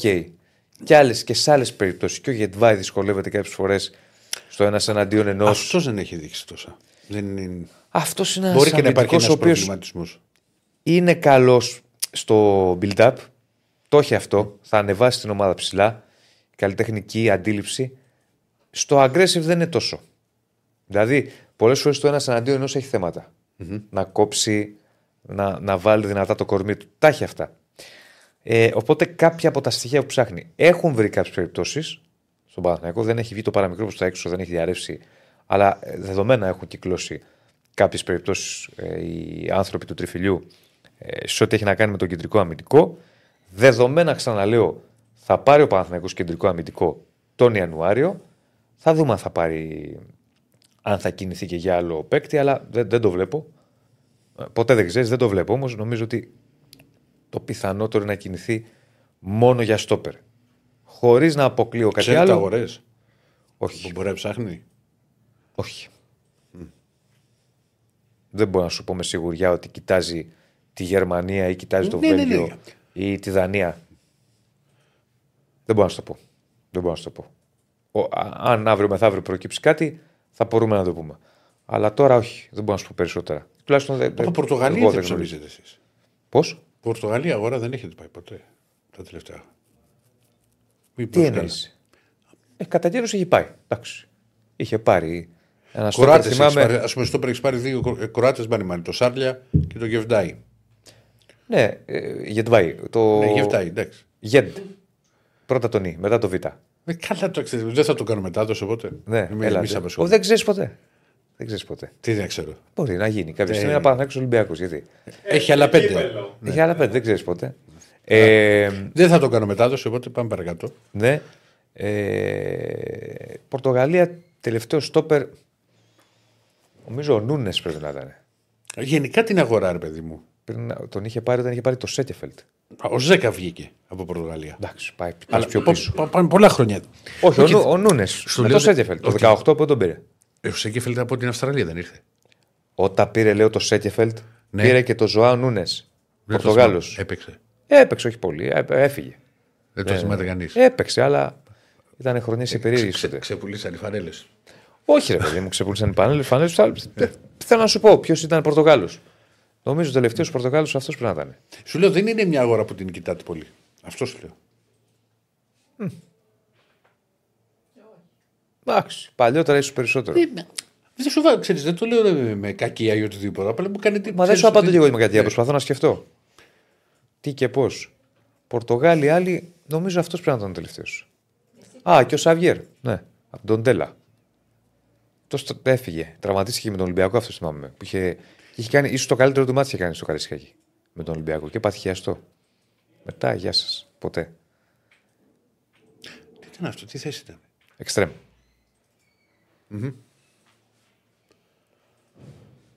Μάλιστα.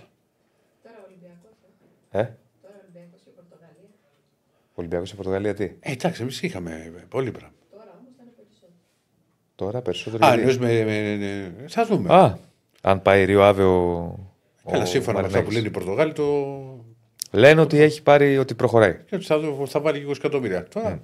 Δεν μπορώ να Θα σου πω. προλάβουμε μπάσκετ σήμερα ή όχι; Ναι. Λίγο για Πετρούσεφ. Ε, Πάμε βέβαια. λίγο για Πετρούσεφ και Ε, βέβαια, ό,τι έχει. άλλο έχει και μάτι σήμερα. Πάμε στο Σπύρο Κοντό. Καλώς τον. Γεια σας. Γεια σας. Όλοι στα κορία τρέχατε σήμερα. Φρεσκοξυρισμένο. Εντάξει, ο άνθρωπος. Γιατί, γιατί μια χαρά. Ήθελε να- Έτσι πρέπει να είναι η κατάσταση. Έτσι, έτσι. Λοιπόν, σας Και εγώ είμαι τσακωμένο με τους κορεί χρόνια. Ε, κι εγώ. Φαίνεται. Ειδικά με τα μαλλιά δεν χρειάζεται πλέον. Ε, οπότε σα σκεφτόμουν και Σωστό χθες και και αυτό. σήμερα το πρωί. Και χθες δηλαδή Ε, για- εμένα. και τους δύο για τις παρατάσεις. Στο Πανταλώνα Μπιλμπάου έχετε δει τι έχει γίνει. Δεν έχω δει καθόλου. Δεν Ιδέα δεν έχω πάει. Ε, δεν έχεις Θα του ρίξεις μαχαιριά στην, κα... στην καρδιά. Όχι, όχι τώρα δεν, μπε- δεν κάτσε το. Δεν κάθομαι τώρα να δω και Ισπανία. Εντάξει, πάμε. Ευρωλίγκα θα δω. 78-78 με 4,6 δευτερόλεπτα για τη λήξη. Με την μπάλα στην Μπιλμπάο. Ναι. Επαναφορά ο Ρένθρο. Δίνει την μπάλα στο δεξί φτερό στο Κουλμάε ελεύθερος. Το χάνει. Και παίρνει rebound ο παίκτης που τον έχει ξεχάσει. Δηλαδή ο Φελής από τους που είχε στον Κουλμάε και πετάει την μπάλα από το τρίποντο της ομάδας του και μπαίνει καλά. 81-78 και τέζα. Αν παντό είχε παίξεις παράταση αυτό το Σίλα, θα έσπαγε Εντάξει, τηλεόραση. εντάξει, όχι μόνο. Εντάξει. Θα έσπαγε Δεν θα τηλεόραση. έσπαγα, αλλά θα βρίζα. Ε, τι; Και το δεύτερο. Εγώ έχω χάσει όμως. ΑΕΚ Ηρακλή. Δεν θυμάμαι τι διοργάνωση ήταν σε, σε Ευρώπη. Έχω χάσει τη διαφορά με τρίποντο από τη σέντρα. Έτσι. Και το δεύτερο είναι NBA. Η διαφορά; Α, Ναι. το Είχα παίξει με αισθηματικά. handicap. Είχα πει να αντέξει, νομίζω, ο Ηρακλής, να κερδίσει η ΑΕΚ. Δεν θυμάμαι τώρα. Και έχει βάλει ένα τρίποντο από τη σέντρα με ταμπλό. Έλα, ρε. Καλά, όλους πίσω από τη σέντρα. Δηλαδή από τα 18 μέτρα, 20, κάπου εκεί είναι το τρίποδο του. Που είναι ο παίκτης που έχει χάσει τον Γκουλμάε. Οπότε, άμα χάσει η ομάδα του, φταίει αυτός. Και από Ναι. μοιραίο γίνεται ήρωα. Μέσα σε δύο δευτερόλεπτα. Ναι. Και είναι, Το διάβασε το μάτι. διάβασε το μάτς. και είναι και στο NBA, στο Suns Jazz, τελευταία φάση δεύτερης παράτασης. Ε, Λάουρι Μάρκανεν τρίποντο. Ο Ντουράν του χτυπάει το χέρι, τρεις βολές διαιτητές. Πω, πω. Challenge ο Φρανκ Βόγγελ και παίρνουν πίσω το φάουλ. Και το μάτι Δεν ήταν φάουλ, δεν ήταν. έχει βρει. Δεν τα φάρε, κύριε, πάνω μας. Ο ορισμός του φάουλ ήταν, αλλά τέλος πάντων. Ήταν φάουλ και το πήρα πίσω. έχει βρει λίγο την μπάλα και θεωρούν ότι δεν του έχει αλλάξει Ό,τι Α, πρέπει για μα το ήταν σωτικό αυτό. σου. Ναι. Άμα είχε γίνει αυτό Ε. εδώ, ένα μήνα τουλάχιστον θα ασχολούμαστε με την Θα το συζητούσαμε. Ε, ναι, σίγουρα. Σίγουρα. Ναι. Και από εκεί και Αβεσέγκοφ έπαιξε 13 λεπτά, έβαλε 7 πόντους. Ε, στο τέλος, σε κάρμπατ σε κάρμπατ time. έπαιξε και λίγο στο περισσότερο. δεύτερο δεκάλεπτο, έπαιξε και στο τέλος. Εμένα μου λες πώς γίνεται σε παιχνίδι που η ομάδα του έβαλε 137 πόντους ο Μάρκαρ να μην κάνει ούτε μία assist. Ε, εντάξει. 137 μπήκανε. 137. Μια πάσα. Δεν κάνουμε Μία ποτέ. assist. Εμείς σουτάρουμε. Εμεί μάρκανε. Ναι, ρε Δεν παιδάκι την μου, δίνουμε μία. μπάλα. Ναι, εντάξει. Για πάμε, πάμε τώρα στα μεταγραφικά του Ολυμπιακού. Για πάμε. Λοιπόν, ο Ολυμπιακός είναι σε αναζήτηση παικτών. Είναι αυτό που είπε και την ε, Πέμπτη ο Γιώργος Παρτσόκο ότι ψάχνει για δύο παίκτες με τον τραυματισμό του Νάιτσελ Williams Γκος, δηλαδή ένα γκάρτ. Και έχουν ακουστεί κάποια ονόματα. Το πρώτο που ακούστηκε του Κέβιν Πάγκο, το οποίο δεν το θεωρώ πάρα πολύ πιθανό, γιατί ο Πάγκο θα είναι διαθέσιμος στον Ολυμπιακό σε ένα μήνα. Δηλαδή θα μπορεί να παίξει στην Ευρωλίγα. Που... Όταν θα γυρίσει ο. Σε ένα Ακριβώς. μήνα θα γυρίσει ο Γκος. Ακριβώς, ακριβώς. Γιατί Βέβαια μπορεί να το θέλει, ξέρεις, στο μυαλό του coach, ότι δεν είναι απλά για τώρα, ότι τον θέλω γιατί μπορεί να μου είναι χρήσιμο όλη τη σεζόν. απλώς στην προηγούμενη συνέντευξη τύπου, πριν τον αγώνα, δεν θυμάμαι πριν από ποιον αγώνα ήταν, που είπε ότι με την επιστροφή του Μακίσικ θα είμαστε υπερπλήρη στη θέση των περιφερειακών. Οπότε αυτό εμένα δεν μου κολλάει με το να θέλει έναν παίκτη στην περιφέρεια που θα τον ε, έχει για το υπόλοιπο της σεζόν. Από εκεί και πέρα μένει να δούμε τι θα γίνει. Έχει ακουστεί και ο Κάι Λόλμαν ε, που παίζει στην Ταρουσάφακα μπορεί να γίνει άμεσα διαθέσιμος καθώς έχει buyout, ε, για Buyout, την ναι. Ε, Δεν το, Ευρωλίγα. δεν το ξέρω το συγκεκριμένο. Έχει παίξει και Λαύριο αυτός. Είναι ένα παιδί αρκετά αθλητικό. Δεν είναι τόσο σταθερός σουτέρ. Είναι δηλαδή αυτό που λέμε streaky shooter. Ε, Στη μέρα του μπορεί να βάλει 3 και 4 τρίποντα. Στην κακή του μέρα μπορεί να έχει 0 στα 5 όπως είχε πριν από Μμμ. λίγες ημέρες. Είναι ένα παιδί που ξεχνιέται λίγο στην άμυνα. Μπορεί όμως να πάει κατά μέτωπο προς το καλάθι. Γενικότερα έχει και πλεονεκτήματα και μειονεκτήματα. Μένει να δούμε ποιος θα είναι. Και, σου, και διάβασα ότι σουτάρει και μετά από τρίπλα αυτός. Ναι, ναι, ναι. Απλώς είναι παίκτης ο οποίος δεν είναι σταθερός σουτέρ από το τρίποντο. Αυτό δεν το έχει ως πλεονέκτημα. Δηλαδή, Και, και ένας Ιταλός έγραψε, δεν θυμάμαι το όνομα αυτός που ήταν στους Wizards και έπαιξε στην Bagger. Ε, για ποιον μιλάμε, για περιφερειακό; Ναι, ναι, ναι, ναι, ναι. Πώς το, να δεις πώς το λένε, κόλλησα. Ήταν Washington και έπαιξε πέρυσι στην Bagger. Ναι, και εμένα δεν. Ο Win, Win, Winston. Α, ο Winston, ο Κάσιος Winston. Μπράβο. Αυτός. Ναι, ναι, Ναι. ναι. ναι, ναι. Ε, και αυτό έχει γραφτεί. Απλά μένει να δούμε τώρα ποια θα είναι η επιλογή. Γιατί τώρα πολλά ονόματα μπορεί να Το, ακούσουν. αυτός δεν είναι κακή περίπτωση. Όσο το θυμάμαι και από τους Wizards. Που έπαιζε στον πάγκο. Όχι, Δεν είχε περίπτωση παίχτη. Ισχύει αυτό, αλλά από εκεί και πέρα χρειάζεται να δούμε πώς θα μπορέσουν όλοι αυτοί οι παίκτες να προσαρμοστούν άμεσα. Γιατί ο Ολυμπιακός θέλει να παίκτη άμεσα, να έχει εμπειρία Ευρωλίγκας για να μπορέσει να μπει. Ε, να έχει μεγαλύτερη εμπειρία ευρωπαϊκού παιχνιδιού. Αυτό είναι το βασικό για τον Ολυμπιακό αυτή τη στιγμή. Γιατί άμα πάρει έναν παίκτη που θα χρειαστεί γύρω στις δύο εβδομάδες για να προσαρμοστεί, τότε. Σε... Και πάλι και περισσότερο. Ναι, τότε γυρίζει και ο γκος, οπότε Εκτός αν φοβούνται ότι το πρόβλημα του κόσμου μπορεί να είναι λίγο πιο σημαντικό, γιατί όπως είχες πει και είχαμε πει και εδώ, ήταν στο ίδιο ακριβώς σημείο που είχε πιάσει με τον Άρη. Το πρόβλημα στον οποίο Μυριαίο. Οπότε είναι δεύτερος τραυματισμός στο συγκεκριμένο σημείο. Οπότε, μήπως υπάρχει κάποιος μεγαλύτερος φόβος ε, για τον ε, γκάρ του Ολυμπιακού ή να τον βάλουν λίγο πιο ε, ομαλά μέσα, στην, ε, μέσα στο παιχνίδι. Από εκεί πέρα στους ψηλούς, το όνομα του Πετρούσεφ είναι αυτό που έχει ακούσει εδώ και αρκετό καιρό Έγινε και το like σήμερα, οπότε φούντωσαν. Από, από την κυρία Πετρούσεφ, λοιπόν, από την ε, σύντροφό ναι. του. Γενικότερα είναι ένα παιδί που αν δεν μείνει ελεύθερο δεν μπορούμε να μιλήσουμε για κάτι. Δεν μπορεί να γίνει κουβέντα. Ακριβώς. Γιατί έχει συμβόλαιο με τους Kings, δεν παίζει βέβαια. Στους Kings έχει παίξει νομίζω 11 δευτερόλεπτα συνολικά και γενικότερα έχει δώσει δύο παιχνίδια φέτος στο NBA. Οπότε ε, φαίνεται ότι δεν υπολογίζεται το Σακραμέντο. Μπορεί όμως να πάει σε κάποια ανταλλαγή. Αυτό το Σακραμέντο μόνο με εμάς έχει ασχοληθεί τώρα. Δηλαδή είχαμε όλο το καλοκαίρι με τον Βεζέκοφ από εμάς βρίσκει τώρα. Ισχύει, ισχύει. Οπότε... Όπως επίσης ξέρεις τι δεν αποκλείω κάποια στιγμή. Και κρίμα γιατί εγώ το πέρυσι αν δεν είχε τον τραυματισμό του δώσαν ευκαιρία και τον είχαν βάλει βασικό να παίζει. Για τον Μποκουσεύσκι μιλάω. Ο Ποκουσεύσκι όμως είναι ένα ταλέντο που το σκέφτονται αρκετά στην Οκλαχώμα και παίρνει περισσότερο. Φέτος δεν τον βάζουν. Πήρε στο τελευταίο, Φέτος δεν τον βάζουν. τελευταίο παιχνίδι έπαιξε. Ε, Garbage time πάλι, αλλά έπαιξε. Δηλαδή έπαιξε και περισσότερο. Δεν είναι. Σκέψω ότι πέρυσι ο Ποκουσεύσκι έχει ξεκινήσει βασικός. Έτσι. Στην Οκλαχώμα. Απλώς μιλάμε... Και παίζει βασικός και του είχαν δώσει το δικαίωμα και τον είχαν αφήσει ελεύθερο να έχει και ένα στα 11 τρίποντα. Και συνέχιζε βασικός. Ναι. Και α έκανε τα σουτ. Δηλαδή τον άφηναν, του δίναν χρόνο συμμετοχής πολύ. Τον είχα στο φάνταση και το θυμάμαι έξω, ξέρεις τον Ποκουσέξη. Παθαίνει που έσπασε το πόδι του που έμεινε, έχασε σχεδόν το δεύτερο μισό της σεζόν. Φέτος δεν έχει παίξει όμως πολύ. Είχε πάλι ένα τραυματισμό το καλοκαίρι, αλλά δεν έχει παίξει. Και είναι μια περίπτωση που είναι παίκτης ψη... τεσάρι που μπορεί να σε βοηθήσει και στο 5, με σουτ, με με με με με. Μα πιο πολύ τεσάρι στο 3 μπορεί να κατέβει. Στο 5 το θεωρώ λίγο Έχει παίξει, ε, έχει παίξει στο NBA τον βάζα. Ε, στο NBA στην Οκλαχώμα όπως ήταν πέρσι, δεν μου κάνει εντύπωση mm. να παίξει. Γιατί ο Οκλαχώμα πέρσι ήταν μια ομάδα η οποία δεν ενδιαφέρονταν mm. για κάτι. Υπήρχε τραυματισμός του Χόλμγκρεν στην αρχή της περίοδου που ήταν το νούμερο ναι το υψηλότερο νούμερο στον draft της που τον θέλανε να τον έχουν υγιή. Φέτος που είναι υγιή και ο Κλαχώμα ρολάρι, ο Κουσεύσκι δεν έχει ρόλο. Όπως και ο Μίτσιτς, ο οποίος παίρνει ελάχιστα λεπτά. Κάποιες φορές παίζει γύρω στο 10 λεπτό, άλλες φορές παίζει 5 λεπτό. Γενικότερα δεν έχει βρει και, και ο Μίτσιτ ε, τον χρόνο που πρέπει στην ε, Οκλαχώμα.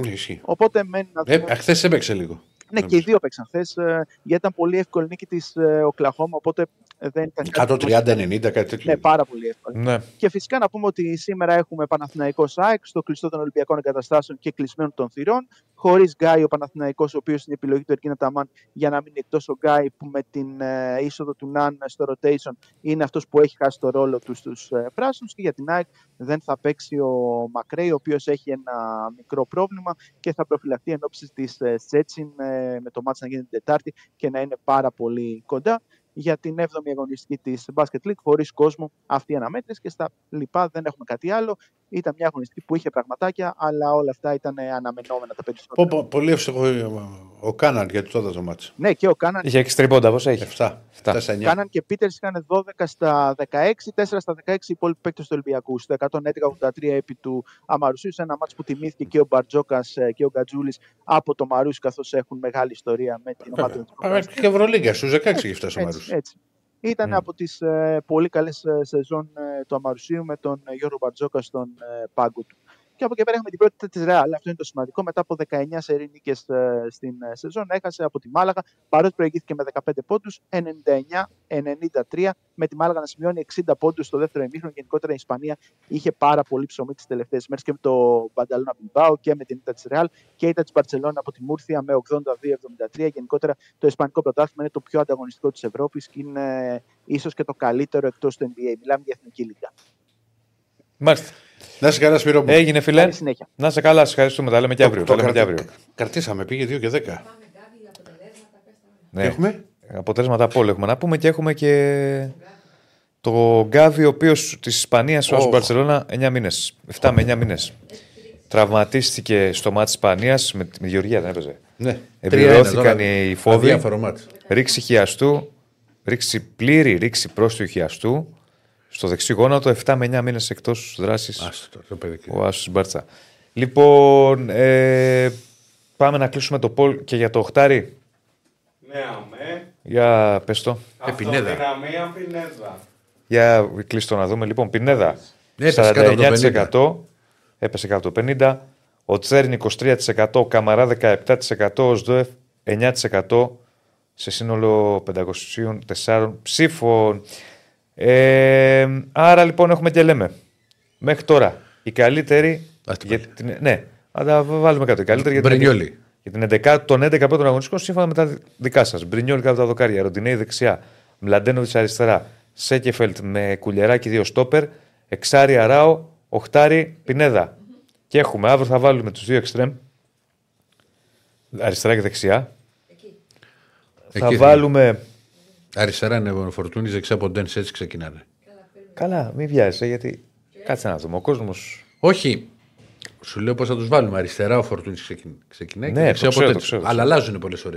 Έχει ξέρεις και αυτό. Εντάξει, Όλοι εμείς οι θα το πάμε προπονητές ως- κάνουν. ναι. Θα το πάμε 4-4-1-1. Δηλαδή οι δύο θα, θα έχουμε έναν επιθετικό κανονικό. Ενώ εννιάρη. Βαρβάτο, Ναι. ναι. και ο άλλος να είναι λίγο πιο, Μασούρας. πιο περιφερειακός. Κωνσταντέλιας. Ο Κωνσταντίνη πού Θα παίζεις; τον βάλουμε πίσω τον επιθετικό. Δεν θα τον βάλουμε αριστερά. Είναι κρίμα. Γιατί εκεί αριστερά, αν βάλουμε φορτούνι και Κωνσταντέλια αριστερά, ποιο ψηφίζει. Για πες μου. Εντάξει. Ποιο ψηφίζεις; Α, είναι παιδί μου, έχει- σε νούμερα πρέπει να έχει καλύτερο Φορτούνης. Εντάξει, ποιο ψηφίζεις; Γιατί σου λέμε για τις έξω τον 11 Κωνσταντέλια, αποστολές. γι' αυτό εγώ λέω να το βάλουμε. Γιατί εκεί υπάρχει ο Γιώργαρος. Ποιος Γιώργο. Ένας είναι ο Γιώργαρος. Ο Μασουράς. Το σαν γκολ. Ξέρε, Τακ, Ρακλή, τακ, τώρα. τακ.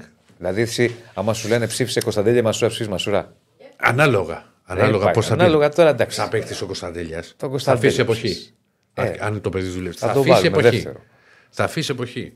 Ναι. Και γιατί δεν το κάνουμε 4-4-2 και να μην το κάνουμε 4-2-3-1. Κανονικά Μετά θα... έτσι θέλει. Εντάξει, το ίδιο. 4-2-3-1. Είπα εγώ 4-4-1-1. Τι διαφορά έχει; Μαρτίνε θα έχει. Τι διαφορά έχει, Μαρτίνεθ λέει. Ε, Όλοι κα- τα ίδια κάνουν, Ηρακλή. Δεν θέλω να σε απογοητεύσω. Όλοι οι Εντάξει, προπονητέ τα ίδια κάνουν. Το 4-2-3-1. Έχει- έχει το- δίκιο, το Πείτε βλέπεις, μου το διαφορά μεγάλη. 4-2-3-1 με 4-4-1-1. Ειλικρινά. Ναι, μπορεί ας πούμε, στο 4-2-3-1 αυτός που είναι πίσω από το επιθετικό να είναι δεκάρι και να, και να γυρνάει και πολύ πιο πίσω. Ενώ να στο περιβάλλει. 4-4-1-1 δεν μπορεί. Α πούμε, αν είναι σε στήλο όπως είναι ο Μασούρα, μπορεί να είναι περιφερειακός και να μην. Άσχετα από Μασούρα θα γυρίσει. Ναι, μαζί Αλλά σου. σαν δεύτερος επιθετικός μπορεί να μείνει πιο μπροστά. Μαζί σου. Έχει δεν διαφορά. τώρα, δεν έχει Άμα πέσει διαφορές. μάνατζερ τόσα χρόνια. Ρώτα ένα προπονητή να δεις, θα σου πει. Σου πει αγκόρι μου, εσύ τα λέτε αυτά. Αγκόρι μου, ναι, θα αυτά τα λέγει λέει ο ο Ιβάν. Γιωβάνοβιτς. Εσείς τα- Τώρα τι σημασία έχει. δεν είναι μόνο πλέον τα συστήματα. Τέλος πάντων. Ε, αυτά. Λοιπόν, να είστε καλά, σας ευχαριστούμε που ήσασταν μαζί μας και μείνατε. Πήγαμε και. Ναι, Σούρ.